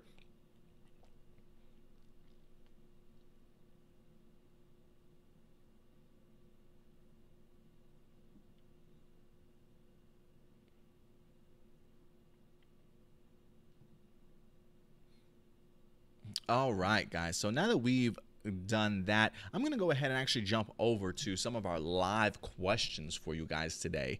Uh, it's, it's about that time now. Why not? Let me go ahead and pull this up. So I'm going to go ahead and go over to our community tab. Uh, guys, again, if you have not um, subscribed to us yet on our YouTube page, what are you guys waiting on? What are you guys waiting on? Go ahead and click that bell notification also once you subscribe. So anytime we drop a brand new video, guys, you certainly will be notified. And hey, if you're over in the live chat, guys, if you're liking these videos, if you love what we're doing here at A Plus Morphinominal, do us a favor, especially if you're in a live chat talking amongst yourselves, hit that like button real quick, guys. Hit that like button, share these particular videos, let people know you love yourself some A Plus Morphinominal so we can continue to grow our community here as always. And I think James over even in uh, live chat says, I hit that like button. Thank you very much, James. Uh, I really appreciate everybody showing love uh, for our live stream each and every week. So I appreciate it. Uh, but if you are following us on YouTube, go over to the community tab. Um, eh, you know, the day before our live stream, I'll always give you guys the opportunity to submit your questions in to be discussed. We've got 12. Oh, we've got 12 questions today, guys. This should be fun. This should be fun. So I'm going to go ahead and get through these 12 questions, and then maybe we'll jump into some more live chat here for you guys back in the comments later on. So let's go ahead and tackle some of this stuff here. Uh, first question up comes from Zachary. He says, um, "Do you think that the return of Austin St. John next season could possibly be based off of Shattered Grid?" And then my favorite moments from Boom Studio Comics in general. Um, so. I don't think it's going to be based off of Shattered Grid as much as I would absolutely love to.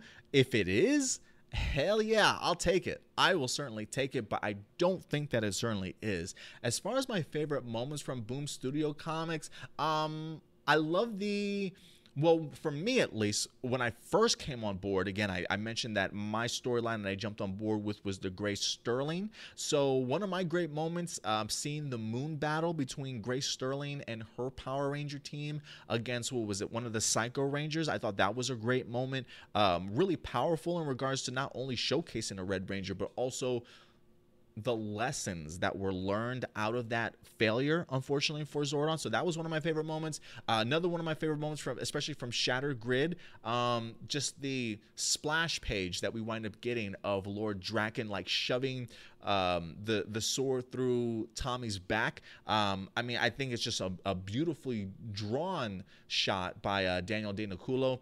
Uh, and it's just uh, something that will definitely always stick in my head for sure. So that's definitely one of my moments. Um, another one of my moments, uh, Lauren and Jason from the Shattered Grid crossover event, um, just their relationship and also getting the opportunity to see Lauren focused a little, uh, focused on a little bit more since her time after Power Ranger Samurai. Uh, that's always been a character that I definitely would like to see highlighted more if not live action, then in other forms of media as a returning Lauren. Um, so those are some of my some of my particular favorite moments uh, from Boom Studios uh, as well. I'm sure there's a ton more, but off the top of my head, those are the ones that really stand out to me. Uh, but let me know what you guys think. Do you have any particular favorite moments from the Boom Studio comic books of Power Rangers? Certainly go go ahead and let me know. But thank you very much, Zachary, for the question. I appreciate it. Uh, Matthew winds up saying, um, so there's been a lot of talk about Power Rangers adapting the Pat Rangers into being connected to SPD. How do you think they would adapt the Lupin Rangers? Uh, and just a small thought Power Rangers Vigilantes. I do love the sound of that. Power Rangers Vigilantes. That's pretty cool. Um, uh, how do I think that they would adapt the Lupin Rangers, sort of like the thieves of the series? Well, first off, if they were to do Pat Ranger versus Lupin Ranger, for me, I would think SPD would definitely have to be uh, inspired from that. Um, the Lupin Rangers could maybe have been past uh, SPD agents or past uh, Pat Ranger agents that have gone on to do other things, or maybe something's happened in their career that's kind of pushed them um, to sort of become these thieves in a sense. So I, I would like, if they're going to do the Lupin Ranger side of things, I would like them to be former Rangers. Um, of whoever the SPD or Pat Ranger Rangers used to be, right? Like either a part of that team or at least a part of that squad in the past, whatever the case may be. Um, but I think that's how they could probably adapt the thieves to the cops or robbers to the cops sort of uh, idea. Uh, but good question, Matthew. Thank you very much for dropping that in here. Johnny Marrero's got a couple questions. He says, Hey, Adam, here are my two questions. If Hasbro adapts Zyuohger, do you think there's a chance to see the Beast Morphers cast return in this and get new Ranger powers, or will it be a new cast? Because I'm loving the cast of Beast Morphers. They rock, especially Roxy. We're getting a lot of Roxy love, man. I, am loving all this Liana Ramirez support, uh, as well as for Zoe, man. She really shined this week for sure. Uh, both of them did really. Oh, man, this episode was so good. Wasn't this episode 11 really great, guys? You guys keep telling me, Adam, wait till you see how the rest of this series goes. And I'm just thinking to myself, damn, how much, how, how much better can this series get already um, eh, when it feels like it's getting better each and every episode? So, We'll see. But getting back to your question, Johnny Marrero, yes, eh, th- this cast is a cast that I definitely would love to return. If Zyuohger is in fact adapted, if Zyuohger is in fact adapted, I would like to see them bring back sort of just the classic team up situation that they used to do in the past, right? Like you had a season of Beast Morpher or you had a season of Power Rangers. When you moved on to the next season of Power Rangers, you would have a team up episode that would then team up with the season previous to you. So if the next season is adapted into Zyuohger and they also have animals and beasts and things like that, I think a team up with a returning cast of Beast Morphers would actually fit quite seamlessly right into there. I don't necessarily think you need to give them new powers. Um, I just think you just bring them back sort of as the Beast Morphers crew, at least for a team up episode. So I think we would get an episode. I just don't know if they would be like a recurring role in that particular season, as much as I would love it. Um, but I would like to see the Beast Morphers cast return at some point, if not as full fledged roles than at least in cameos for a team up. Uh, the second question from Johnny Marrero, he says, "Do you think that Jackie Marchand, who is a, a, former writer of Power Rangers, and Ron Wasserman, who I think was the the gentleman who did the the score, the musical, like the theme for Power Rangers?" He says, um, "Do you think that they could return for the Hasbro era of Power Rangers? Because those two were awesome at what they do. Also, if Jackie Marchand and Ron came back for Power Rangers, what adaptation would be perfect for them? Q Ranger, Lupin Ranger. Oh, Kyuranger, Zyuohger, or Lupin Pat."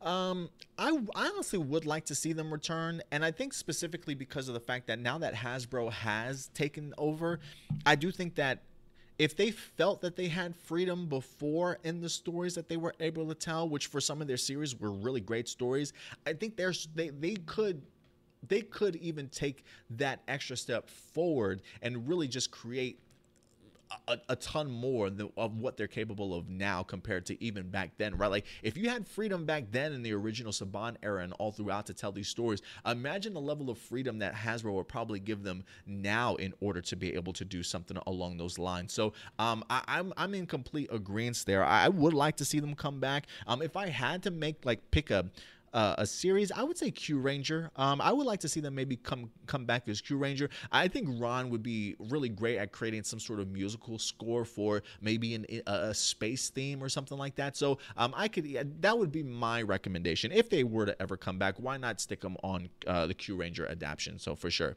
Uh, let's see here. Uh, JB says, What? has a couple questions. Um, how do you feel about the constant spoilers from Power Rangers now? So like, um, I'll, I'll, ta- I'll tackle that one first. Uh, it drives me crazy. if I could be just honest with you guys, it drives me crazy. Look, nothing against Power Rangers now. I mean, look, you, you, look, you you guys run your business however you certainly want to. I, however they want to do that, that's certainly up to them. But I'm just I'm just letting you know, as a fan from the outside looking in, that personally hates spoilers, I, I cannot stand it. I, I personally cannot stand it. I do think that there are several ways that you can go about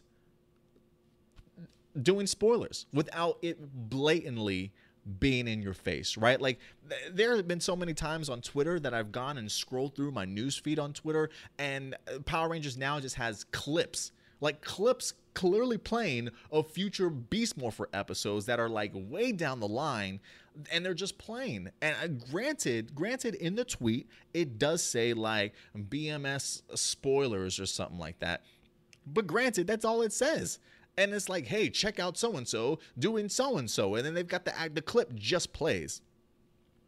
So it, it drives me crazy because then I'm just like, oh, I then I got to scroll quickly to trying to get past it to avoid it. Like look, if you want to do clips and stuff, that's fine, but just make it incognito. Like, can I get spoiler warning and then dot dot dot dot dot dot dot, and then at the very very bottom maybe the clip, or if you have a clip or something like that, as, attach a link to it, or have a thumbnail that just says Beast Morpher spoilers, and then the actual link to where you go and see the um the the video or the clip or the images or the synopsis, whatever the case may be, right? But just just have it blatantly in your face. It, it kind of it, it, honestly throws me off all the time. Like even if you go to their website, right? Like if you go to their website to go and get your news and things like that, it'll be like Beast Morphers episode 18 spoilers, and then it's got like an actual image, uh, like of one of the spoilers, right there in the article itself. So I just think that if you're going to do spoilers, just have a universal thumbnail. That's just a picture of the Beast Morphers, Beast Morphers spoilers, so that people know going into the article exactly what you're going to get. You know what I'm saying? But then people that see it up front, they clearly can't see it. If you want spoilers, I feel like you have to dig for your spoilers. So uh, that's just me, though. That's just me. I think you should take a precautionary warning. Look, I, I know some people don't care about spoilers. Some people are uh, are okay with spoilers, and that's fine. That's certainly fine. Just make it more convenient for those that don't want to see spoilers, right? Again, universal thumbnail to represent spoilers and just attach links to everything. So if you want to get your spoilers, you can still get them, but they're just not slamming people in their faces. So that's that's just my it, so to answer your question, JB, it drives me crazy. But hey, that if that's how they want to run their business, more power to them. But I can tell you right now, for a, a fan who doesn't like spoilers, it does make me very hesitant to not. I don't want to say follow them, but it makes me very hesitant to just jump straight to their to their stuff right away because I almost feel like I have to have blinders on when I'm going through their through their sites now, and, and it's just unfortunate. Um, JB says, "What says? What do you think Hasbro should do with the new movie since they will not be using the 2017 cast? Oh, just give me a complete full on reboot. Um, I'd say take it one step at a time, one movie at a time." You know, uh, Saban and Lionsgate came out and says we've got five sequels, y'all, five sequels that we want to do and we they could barely make a, a good one, um, or at least a good one that financially paid off for them. So start clean. You know, um, I don't know what what cast or who what storyline that they want to have, but just start clean. Lower budget if you can. I know some people are like, no, don't do low. Financially, do a lower budget film um, so that you can make your money back in case the movie doesn't do well. Uh, like I don't know, I can't remember how much they spent, but just know 150 million dollar budget. Maybe give me a budget between 75 million to like 90 million dollars. See what you can kind of get away with that, um, uh, and hopefully make a good enough story and characters to where you can actually make something, uh, some money financially at the end of the day. Uh, and then JB says, "What?" Last question. He says, "Do you notice the skateboard Devin tripped on? It resembled Chase's from Dino Charge." I did not catch that, but if that if the, that would be fascinating if that is in fact Chase's from Dino Charge, right? Like, what if what if what if Chase has been there the whole entire time, and then he just eventually does pop up in his uh, team up episode later on in season two, and that is actually Chase's skateboard. Who certainly knows? I did not catch that, but thank you very much for bringing that to my attention. JB says what. Let's see here. Next question comes from Derek. Hey, Derek, thank you very much for uh, popping in and dropping off your question. He says, uh, What do you think of the prospects of a new Ryusoulger showing up before the end of the series? Um, I would be okay with that. Um, a part of me was kind of feeling that we might. Um, and the only reason why I was thinking that is because of the character of Nada. Um, I don't quite sure know how Nada fits into all this, but considering that he was like a former student also in the past, um, I can see him maybe going on to become a Ryusoulger. I would be okay at least with one more Ryusoulger, but again, that certainly won't fix the series, but I'll, I'll take another Ryusoulger just because I love extra rangers. Um, Zephyr winds up uh, having a question for us to say. He says, "Hey Adam, if they do ToQger for the next season, um, how does the name Power Rangers Rail Runners sound to you? Um, I like the notion of rail. I don't know if it flows off the tongue nicely though. Power Rangers Rail Runners. Um, I like the idea of using the term rails though uh, in this series for sure. Um, I, I'm gonna be honest with you guys. The more and more I hear a ToQger adaptation, I kind of want it. I kind of want it. Uh, let's see here. Uh, Mr. Porter says, so with the new DLC announced for the Battle of the Grid video game, I can't help but feel like they chose Daishi and the Shadow Ranger to they oh wait, but uh, I can't help but feel like they chose uh, Daishi and the Shadow Ranger to try and be like, we're sorry, we got someone who hates the Disney season and give off the impression that people who were introduced to Power Ranger throughout the Disney seasons aren't true fans. Uh, here, take the Ranger who consistently wins fan favorite status when you remove Jason and Tommy and take a villain who uh, who popular from that era. Oh, see, we still care that you're a fan type stuff. Um, I don't that I don't mind. Like I like uh, yeah, granted, I do feel as though like the Disney era stuff doesn't get a lot of love. I still think that just based off of people's popularity, like I, I I do think you have to almost go off of popularity at first. Like I, I do know that there are a lot of other rangers that people want to see um, used and utilized. Um, but I, think that will come in time. I do think that that certainly will come in time. But I think right now you probably want to go with name recognition um, and fan favorites as of right now. Um, not saying that Disney era doesn't have any because there are certainly a ton of like. Give me, give me. Can I get one of of Pua as Shane? Like I would love to see Shane uh, up in there if he's not in there already. So, um, is that is that really a thing though? Like, is that a thing where people kind of look down on the Disney era Power Rangers because I actually enjoyed uh, quite a few of them, honestly. Uh, and then Mr. Porter says, and I found the way to put to words the difference between the Transformers comics and Power Rangers comics, and it's this. Uh, the difference between Autobot Megatron and killing Tommy, with Autobot Megatron stuck and affected the story up until the end of the comic. Um, then, when Tommy was killed, he was brought back not even a year later, and they completely wiped out that event. So, in short, both both doing things which can be seen as publicity stunts, but one sticks to them and the other doesn't. huh. I get I get what you're saying. I totally understand that. Um, that would that would throw throw me off for sure, Mr. Porter. Right? There's like there's nothing worse than doing something and retconning and taking it back, uh, acting like nothing happened. But I, to that, I will say something did happen though, right? Like the events did take place to where even in the comic books now, like the Blue Emissary and Go-Go Power Rangers is now flooding Jason's mind with all the events that actually took place, thus affecting his mentality, thus creating the Omega Rangers, thus creating the, the the peace conference that we all know and love, right? So to me, retconning or acting like something didn't exist would be like we're completely acting like this doesn't exist and then we don't acknowledge it ever again. But Power Rangers isn't doing that, if that makes sense. Um, so I can understand how that can be annoying. Like I can understand where you're getting at, Mr. Porter, for sure.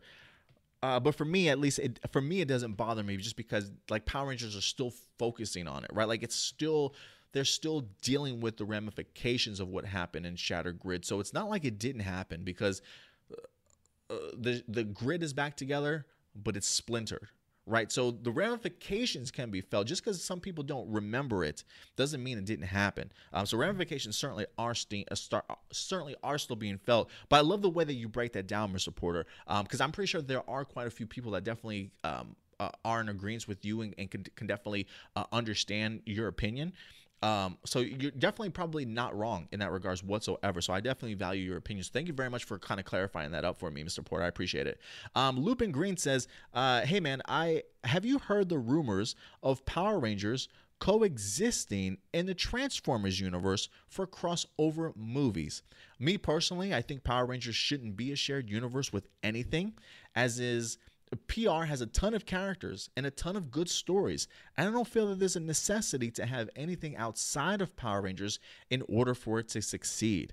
I would still watch it if it were to be true, but I would rather it wasn't the case. And Lupin Green, thank you very much for uh, bringing that up because this does kind of bring attention uh, a conversation that I had with one of my other uh, coworkers here at A Plus Opinions for uh, Reggie over on our Facebook page. So Paramount and Hasbro uh, there are rumors going out there that they're trying to create sort of this gigantic, gigantic cinematic universe. Right now, Hasbro and Paramount are working on a Snake Eyes spin-off film, possibly even a G.I. Joe movie. Um, look, we've already gotten Bumblebee from Hasbro and Paramount, right? Kind of refreshing up the Transformers universe a little bit. Um, they also have uh, announced that they're going to be doing a Micronauts uh, movie as well that they're going to be trying to push forward with that also. And then, of course, we've got Power Rangers also. So, could we be getting ourselves a Hasbro cinematic universe? Um, those are some of the rumors that are going around that they maybe want to kind of fit some of these franchises together. So that means we could get ourselves a Transformers and Power Ranger crossover event. Again, these are simply rumors, okay? But he bring Lupin Green brings up a great point. He says, "Me personally, I think Power Rangers shouldn't be a shared universe with anything."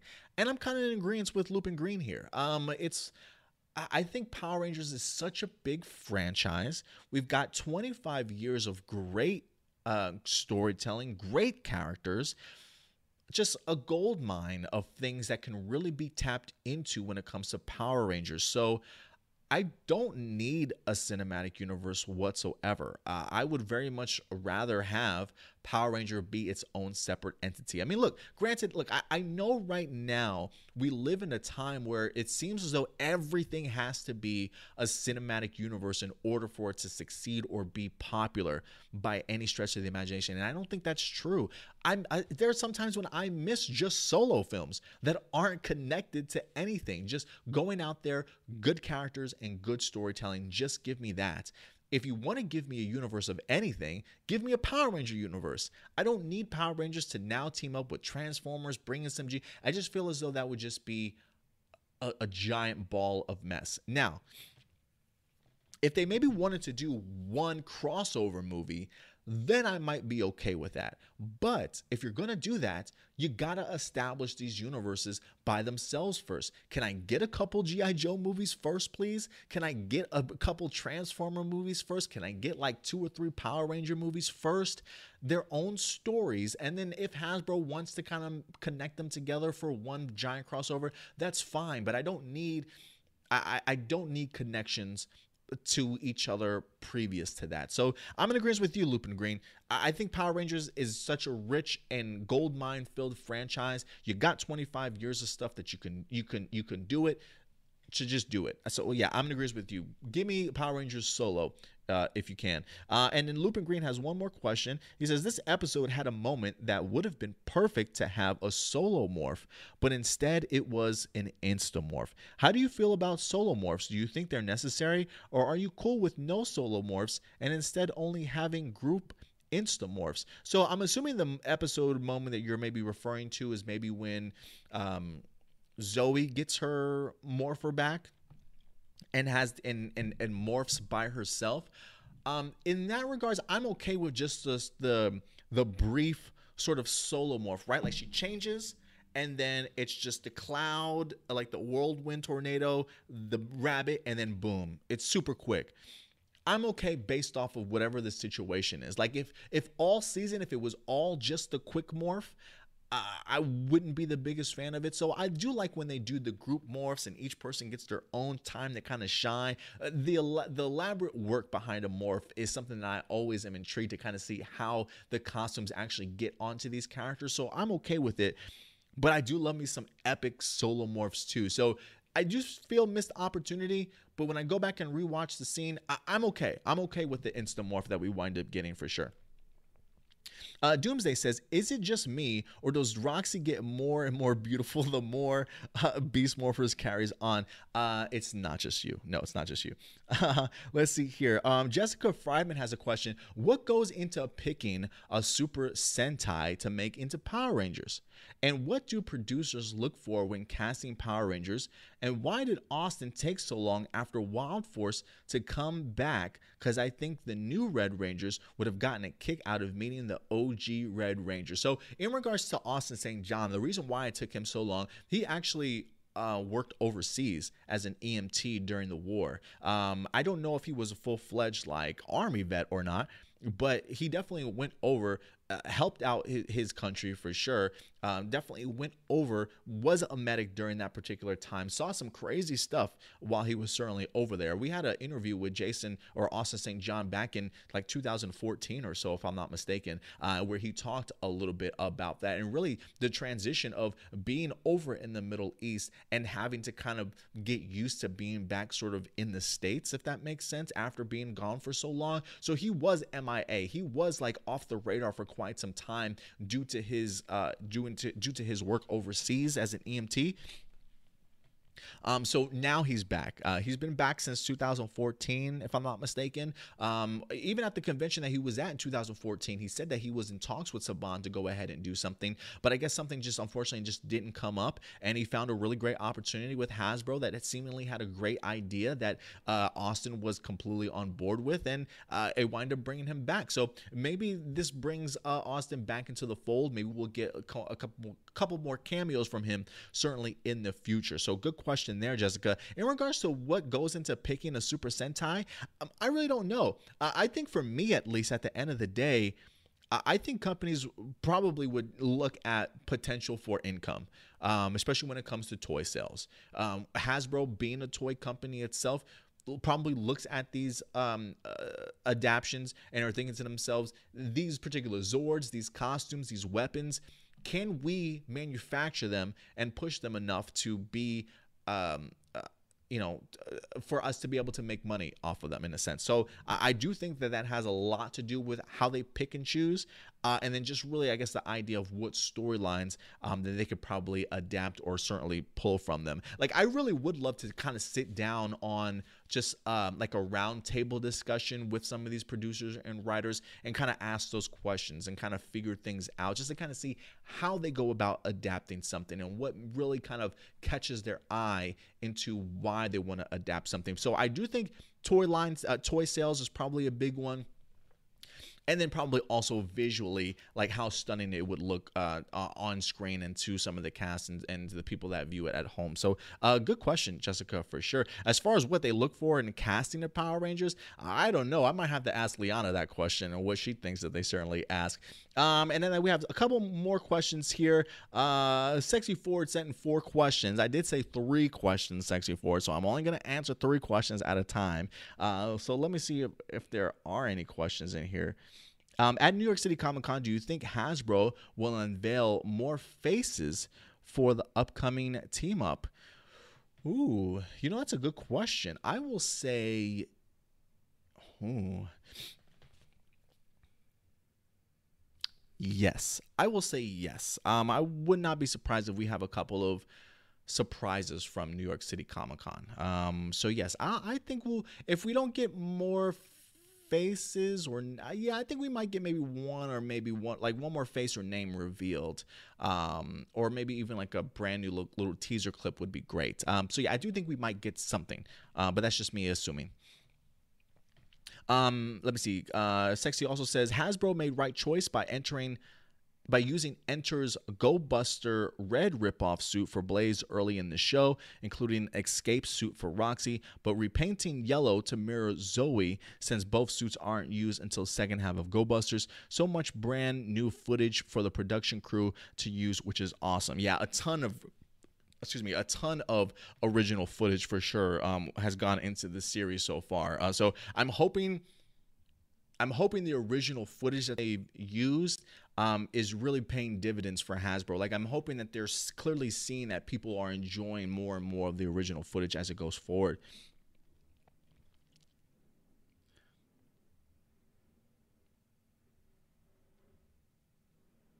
Um, if JDF were to return for a future Power Rangers series like Kyuranger, the theme should be martial arts because it fits Tommy, uh, JDF's persona, uh, and it could and it be would be very weird for him to take a new career change. Uh, Dino Thunder made sense for him. The race car driver for Tommy was just random and just to uh, and just to match Red Ranger and a Car Ranger. Um, well, isn't he a doctor? Isn't he Doctor Tommy Oliver still? He is. He's still got his PhD as a doctor, doesn't he? In something or another. Um, but yeah, I would like to see um, a focus once again on, on, martial arts for sure. So if he comes back, um, if, if that were the case, I would be completely okay with that. Uh, but that looks like that is all the questions and comments uh, that you guys certainly had over there. So guys, thank you very much uh, for uh, everything that you wind up uh, putting in today. Uh, all your questions, as always, I love discussing this stuff with you. So thank you very much, guys. Uh, we probably got a few minutes left here. I'm probably just going to jump into here, get some quick comments for you guys. Let me see what we got.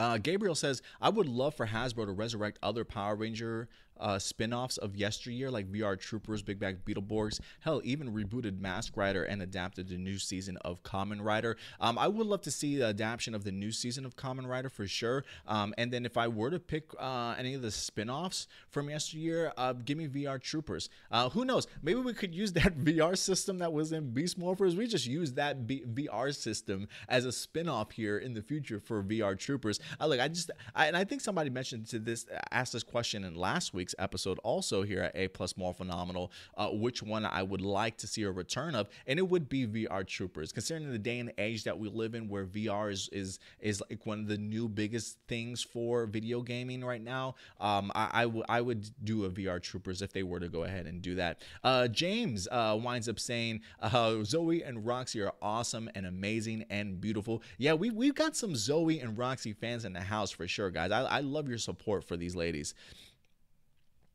Um, James says, Does Jacqueline, the actress who plays Zoe, have a YouTube channel? I don't think she has a YouTube channel, but she definitely has an Instagram. And I can tell you, check out her Instagram. She puts up some great photos and some amazing, amazing videos of her. I mean, you really get to see just the character that is Jacqueline. I mean, her her personality is just full on out there. Uh, it's hard not to like somebody like Jacqueline, uh, who just seems like she's got just a ball of energy, as as respectful respectful and sweet as they come, but she definitely knows how to entertain and definitely uh, enjoy life to the fullest. So check out her Instagram uh, if you get the chance. I think the the only people that I know right now that have YouTube channels from this cast is Liana and Jasmeet, if I'm not mistaken. Um, the rest I'll have to do some more research on though.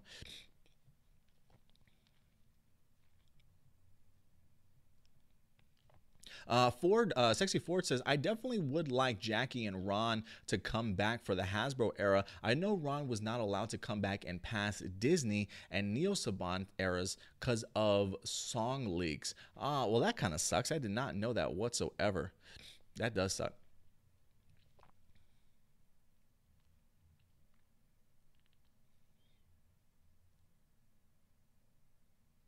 Uh, Tony Robinson says, Power Rangers now can't spoil me because I've seen the whole season. yeah, see, well, you certainly have nothing to certainly worry about. That's for sure.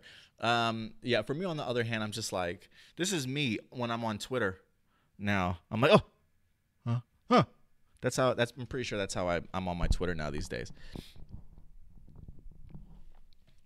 Uh, Sexy Ford says, "Yeah, I hate when PR now keeps putting out spoilers. I saw a glimpse of the season finale, and I was like, nope, nope, I'm closing this app. Yeah, that's that's the same. I'm like, nope, nope, scrolling through my newsfeed trying to get it out of my view. So yeah, I I completely understand for sure."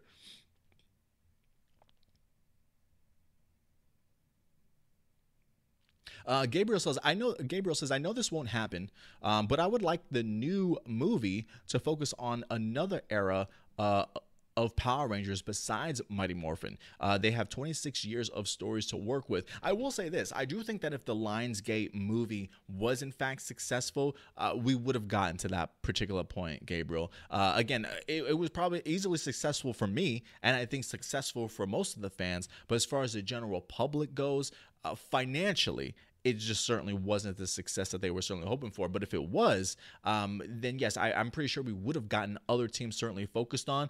But now it's like hitting a refresh button. So now we're gonna have. I feel as though we're probably gonna have to start all over again. Um, so, but hopefully Hasbro has big plans, and hopefully we'll get some other iterations besides Mighty Morphin going forward.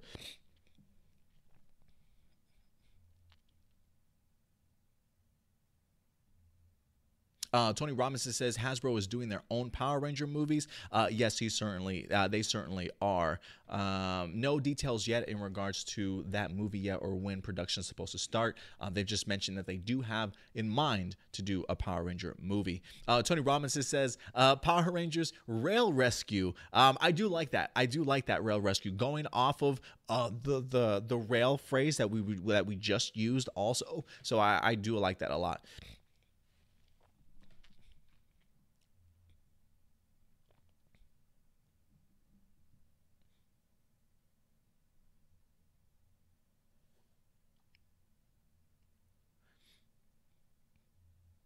Uh, Gabriel says, I forgot to mention, Adam, that I also started watching Ryusoulger. And while I admit that it's probably the weakest of the Sentai I've seen so far, it does have its fair share of fun moments. Gabriel, you are a brave soul, my friend. Um, um, I don't know if Ryusoulger is a season that I would recommend for first time Super Sentai. Um, but the fact that you've at least gotten some other Super Sentai under your belt, that you at least know or at least can recognize what good Sentai is now. Um, so, yeah, so look look there when it comes to Ryusoulger again, there are some brief moments of, of fun and some uh, really great elements to some of the characters that I, I'm I am fond of. But as far as like an overarching story, um, uh, a lot of depth chemistry, character development. It's really lacking in a lot of areas, but I will say the action is just superb along with the Zord battles, as their Zord for Ryusoulger has one of the most maneuverable Zords I've ever seen. And I and now, now I'm spoiled because now I need every Zord to be treated just like the one in Ryusoulger. So there are some fun moments, but good luck to you. Good luck to you, Gabriel, in regards to that for sure.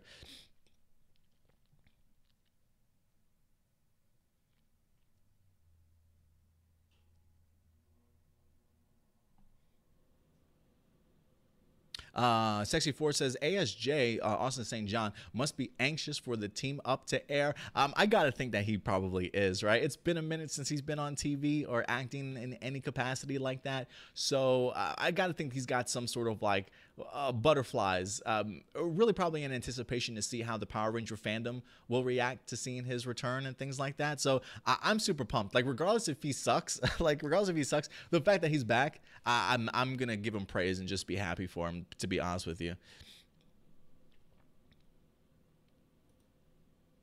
Uh, Mr. Porter says, See, I agree. PR Power Rangers can stand by itself. However, I think a shared movie universe will make it unique from the TV show and Transformers. And G.I. Joe has more characters, and Transformers is bigger than PR. Yeah, Trans- Transformers, I think, as a franchise, is definitely bigger um, than Power Ranger. And, and again, it's, it's, it's one of those things where it's like, I'm okay with one crossover movie. Like if they all want to take place in the same universe, that's fine. But I don't need there to be connections. Like I don't need Power Rangers to reference. Hey, did you see that Autobot battle two weeks ago? I, like I don't I don't need those type of references or hints that they're connected. Um, if Hasbro eventually just wanted to do one gigantic crossover, then I would be fine. But I, I do think Power Rangers can stand on its own, and so I would rather have uh, at least one, uh, at least a couple of Power Ranger movies before we get into that.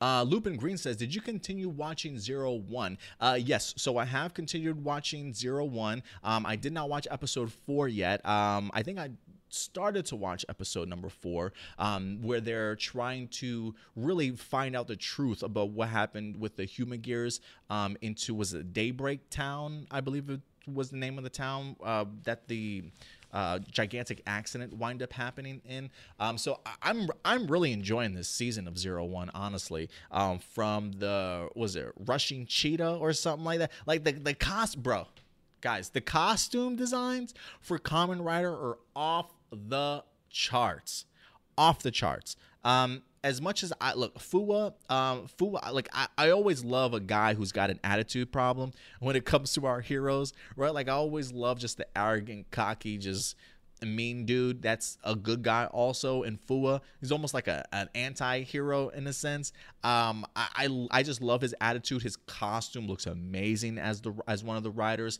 Uh, and then his partner, I can't remember her name, but uh, she's got the cheetah one. Pff, man that is a badass costume. If I was to cosplay as anybody, it would probably be one of those two from uh from Kamen Rider. But um but yeah, Zero One's really continuing to impress me each and every day. Um, but again, I, am fascinated to find out more about the secrets uh, about what happened in Break. Uh, was it Daybreak Town? I, I could be saying it wrong. Uh, Sailor says, "What do you think when do you think the parents will return? I think they should be in the show just a little bit more since their kids are risking their lives constantly and they are not reacting as much. Um, so in regards to the parents, I would like to see the mayor, mayor come back. I would like to see him pop up and maybe a couple more episodes. Um, yeah, I hope hopefully the parents will in fact return. Yeah, like I mean, every once in a while we kind of get I don't want to say filler episodes, but I feel as though they could probably seamlessly kind of throw them in there if they want to. So I'm hoping that we haven't seen the last of the parents at all. Uh, Sexy Ford says, "What do you think of a skateboard or motocross Sentai Power Ranger theme?" I would be okay with that. I think that would be kind of unique um, to do, quite frankly. So yeah, count me in for that. I like that. Oh, yes. And Ford also brings up, since you guys were asking about YouTube channels, Brennan Mejia, um, who played Tyler in Dino Charge, he does also have his own uh, YouTube channel. Uh, and he uh, he also does reviews for Beast Morphers. I think when we first started doing reviews for Beast Morphers, I did go ahead and mention that because I did read, uh, I did watch a couple of his reviews. So it is always pretty neat to kind of see him. Um, to uh, see a former Ranger reviewing a current series of Power Rangers. That it's so odd to me, but it's so cool at the same time. Honestly, just to get a fresh faces perspective of a series, you know. And Tony Robinson says, when do you think we'll see more seasons take place in RPM and Dino Charge universes? Um, I don't know. Uh, that's a good question, Tony. I really don't know. Um, I mean, considering that we really haven't planted where this takes place in the universe, right? Like, well, I mean, I guess we can kind of tell when this kind of this series kind of takes place, or uh, considering the fact of what the mayor has name dropped in the past, it's probably easy to kind of get an idea of what universe we're dealing with, but um, I don't know. I, I would have to see. Again, this is just Hasbro's very first series that they're doing of handling Power Rangers. Um, who knows if they even want to revisit something like that or, or another universe or maybe bring those characters into our universe that we're currently in, you know? So I'm not quite sure. Uh, Zachary says Austin St. John is appearing at the Necessary Evil panel. That's crazy, man. That's so cool. See if you can see if you can go ahead and meet Austin if you haven't had the opportunity to do so. I'm assuming that probably means he'll also have a booth uh, or at least like a maybe even a little panel of his own, um, or at least a booth for sure. So definitely get a photo and autograph uh, if you definitely can, Zachary. So that's cool. I'm glad that he's going to be popping up at the panel also.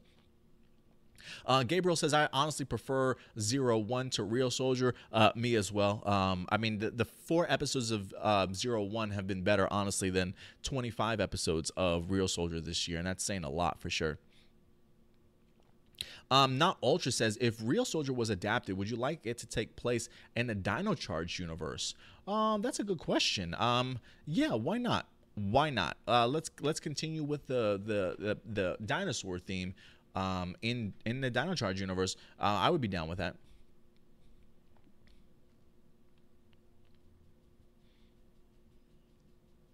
Uh, Mr. Porter says the ID W um, Hasbro universe was great. So I would like to see a shared universe, and the Transformers are robots in disguise, and G.I. Joe's is military, so um, they don't have to interact straight away. Yeah, if they don't interact straight away, that's fine. M- my thing was just be build them up on their own individual merits first, and then if you want to bring them in in a universe, that's fine. But you've got so much content for Power Rangers and Transformers and G.I. Joes focus on doing that first, right? Because uh, listen, again, we've we've had Saban and Lionsgate come out and say we've got five to seven pre uh, sequels for you guys lined up right away, and that didn't happen right? We also had universal who came out a couple years ago and was like guys we've got this huge monster universe that we're going to be creating from dracula to frankenstein to mummy. We've got all these all these movies we're going to be doing guys. We, we, we got the whole entire cast lined up for like five or six movies. The first movie we're going to have is tom cruise and the mummy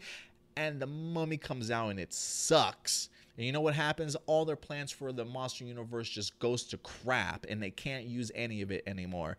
So I, I, I, get the rumors. I get the rumors. And I get the idea of a fun potential idea of a Transformers Power Ranger crossover event but baby steps. Let's just take some baby steps to get to that point, and then I'll be completely on board. But you're right, Mr. Porter. The IDW Hasbro universe, just comic books and uh, comic book wise, is pretty stellar. So I can see, especially people that follow those comics or that that line, uh, I can definitely see how they would definitely want a crossover event. So hopefully we'll get one. Hopefully we get one.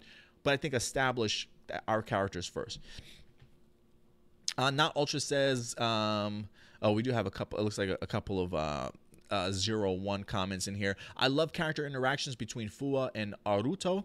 Uh, and he says, I got to think that Yua had alternate al- alternate motivations based on her giving Fua the progress key unauthorized. Ooh, that's interesting. The fact that you think that she gave it to him with other motivations behind it. Interesting. I'll have to I'll have to catch up. I do need to go ahead and actually watch uh, episode four this week and five as well. Uh, Doomsday says, I completely forgot to mention that Zero One was also my first time watching a Kamen Rider series. Hey, you and me both, Doomsday. Well, I, did try and watch Kamen Rider Game, G A I M, but uh, unfortunately, I, I, got like two or three episodes into it and just didn't hook me like Zero One did. But Zero One's got my full attention, man. Uh, and so yeah, Doomsday, I'm in agreement with you. Uh, it's it's it's right up there for me as my first. I, I like to consider this my first time watching a Kamen Rider series because I do have plans on watching the entire series. Uh, Sexy Four says, I think the Rangers don't need secret identities or just let everyone know their secret besides Steel walking around. In Space Team were the first ones to reveal themselves to the public, which was a great and honestly one of still one of my favorite moments uh, from the neo from the the the original Saban era um, is just the reveal to the public of their secret identities, right? Like when the world is in the balance, when you've got Andros fighting for the life of Zordon, and you've got our Rangers who are fighting f- for their lives to protect the universe, and they're they're battered and they're beaten and they're bruised and it comes to the point where it's like screw this man. We gotta save humanity at all costs regardless of our identities being revealed. And everybody gets the opportunity to witness who these characters are and and and more for the for the first time. And, and that was such an epic epic moment. Um, that that's one thing that I love about the idea of secret identities if used properly. Um, but yeah, when you've got Steel and Beast Morphers just walking around aimlessly when nobody else has robots, it's almost kind of clear like, yeah, you guys are Beast Morphers. You guys are Beast Morphers. Uh, what's up, SJ? Hey, SJ Boiling uh, has popped in. He says, Hello, the name's uh, SJ. Been a fan for a long time. Well, SJ, I appreciate you being a fan. And most importantly, I appreciate you actually coming into the live chat today. So shout out to you, SJ, uh, for joining the crew. I appreciate it. Uh, let's see here. Mr. Porter says Bumblebee is meant to be the start of a Hasbro movie universe. Uh, yes, it certainly is. I think they're doing it fantastically well so far, to be honest with you. And then Sexy Four says General Burke's actor appeared in Ninja Storm as a douche businessman. well, hey, I, I just look more power to General Burke uh, and the actor that portrays him. I just I, I, haven't liked the way that they've utilized him so so far as like the blumbering big idiot in a sense. So I, I you know, um, we'll see how they use him differently going forward. Tony Robinson says I could see Jason telling Nate, "You remind me of a friend of mine." Uh, yeah, that would be a really great moment. I just really would like to see moments. Uh, I would just like to see moments um, of leadership from Austin to Devon uh, or Nate, or whatever the case may be. I, I would like to see just those particular moments uh, where they get down to business. You know what I'm saying? Um, so, so yeah hey, you know, if you're if you're ASJ, if you're Jason the OG Ranger, you have to give you have to give this new uh, um, new generation of Power Rangers some sort of advice so they can be as incredible as the Mighty Morphin Power Ranger team for sure. But guys, that is everything for us here today. Uh, we're pushing two hours solid. Uh, got some really great questions in from you guys. I hope you guys love these live streams. Uh, be honest with me, guys. Be honest with me. Is an hour and a half to two hours of a live stream too long for you guys on the weekend? Or do you guys really love just the idea of having a live stream, going over all the weekly stuff, no matter how long it takes, and then get into Power Ranger talk for the weekend? Let me know uh, if you like the time length for these live streams, uh, and we'll kind of kind of go from there in a sense. So, uh, but definitely let me know what you guys think. But hey, as always, guys, I love enjoying my weekends with you guys here each and every Saturday. We will in fact be back next weekend again at noon on Saturday. So go ahead and mark your calendars. Uh, we'll certainly be back to go ahead and break down the next week's episode of Beast Morphers for you guys, along with any news uh, that drops uh, as well throughout the week. But guys, thank you very much, each and every one of you. Again, if you want to go ahead and also follow us on our uh, social media, you can certainly go ahead and do so right here at A Plus Opinions. We are on Facebook, we are on Twitter, and we are on Instagram. Uh, you can check us out there. And we also are doing podcasts of this show. We're ripping the audio and posting them in podcast form for you guys. Uh, you can find us on Spotify, uh, Anchor, uh, Google, and Apple, uh, Apple Podcasts as well. Um, and uh, once that's up, I'll go ahead and put a link to the audio only, at least, in the description box below for you guys as well. But hey, Guys, thank you very much. Enjoy your weekend. Enjoy yourselves. Take care of yourself and each other. Uh, and until next week, guys, may the power protect you. And I'll talk to you later. Real so cool.